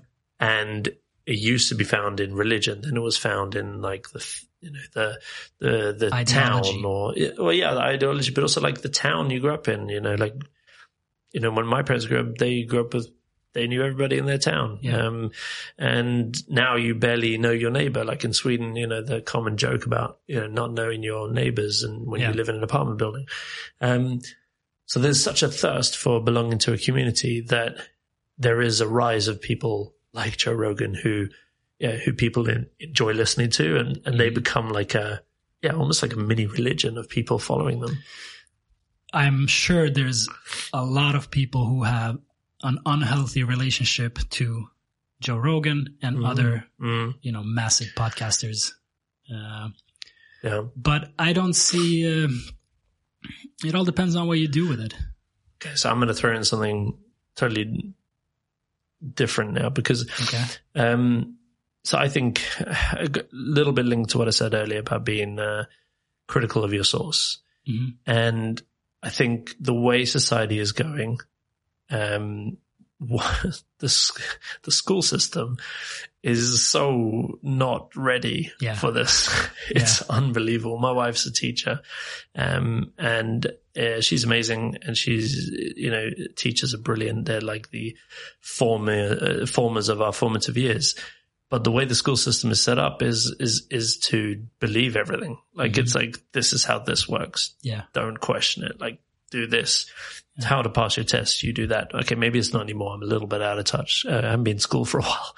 Um, but, um, you know, it's going to be so important to teach kids to have their own opinions, be critical of what they do, what they read, um, you know, all these different parts because there is going to be a rise of, eh, well, there is always a celebrity fandom and, and, and thought leaders and, and it's very difficult to know who to follow because you you know as a young kid you end up following who your friends follow or follow what's cool or not so it, i think there's such an important um onus on our school systems to teach kids to be ready for this Mhm. and i like i spend a lot of time with my kids talking about this like Yeah. uh, you know, they'll watch a TV show and be like, "Oh, this happened." I'm like, "Yeah, but it's Mhm. TV. What do you mean it's TV? It's, it's Captain Underpants, dude. Like this doesn't exist." Like, what do you mean? I can see it. I'm like, "Yeah, but," uh, yeah, and trying to get them to understand that things aren't always as they seem, which is it's very difficult to have a conversation to have with a six year old or an eight year old. But um, it's going to be vital. Just just wait until deep fakes and oh AI. no, don't! I don't want to go into that. I know, I know. Um, no, you, you're absolutely right, and I think it's, I, I think it's almost an impossible task Yeah. for the education system to Absolutely. to follow what's going on. Because it, it's evolution is happening so quickly. It's happening so quickly, and it, it's not something that you can, you know, what you need to teach is principles, Hmm. like you say. Yeah. Be critical of your sources. That's a principle. Hmm. That's not something you, you know, read in a history book. Yeah. uh, I, I'm sure there are ways to do this to, Yeah. to teach good core principles. Again, not an expert. No, not at all, not at all. But I, that's what I believe. You have to like, uh, teach good core principles, Mhm. which can then uh, be applied to a moving situation, a, a tran- transforming situation. Because things are not going to be like they are now in five years. No. They're going to be way different. Yeah. Um, no. How? No one knows. No one knows. No one knows. Wow, Shit. this got deep, man. I, Yeah. I, I like. I was genuinely expecting to come and talk about basketball for three hours, but It's not how we do it here. it's not. It's not how we do it. All right, let's wrap things up. Let's do it. Andy, thank you so much Appreciate for you, being dude. here and uh, putting me in some difficult situations. Like I said, trying, trying to get me canceled. trying to poke the bear. Uh, very much appreciated. Yeah, you too, Um, dude. Thanks for everyone listening. Take care. See you next time. Peace. Bye.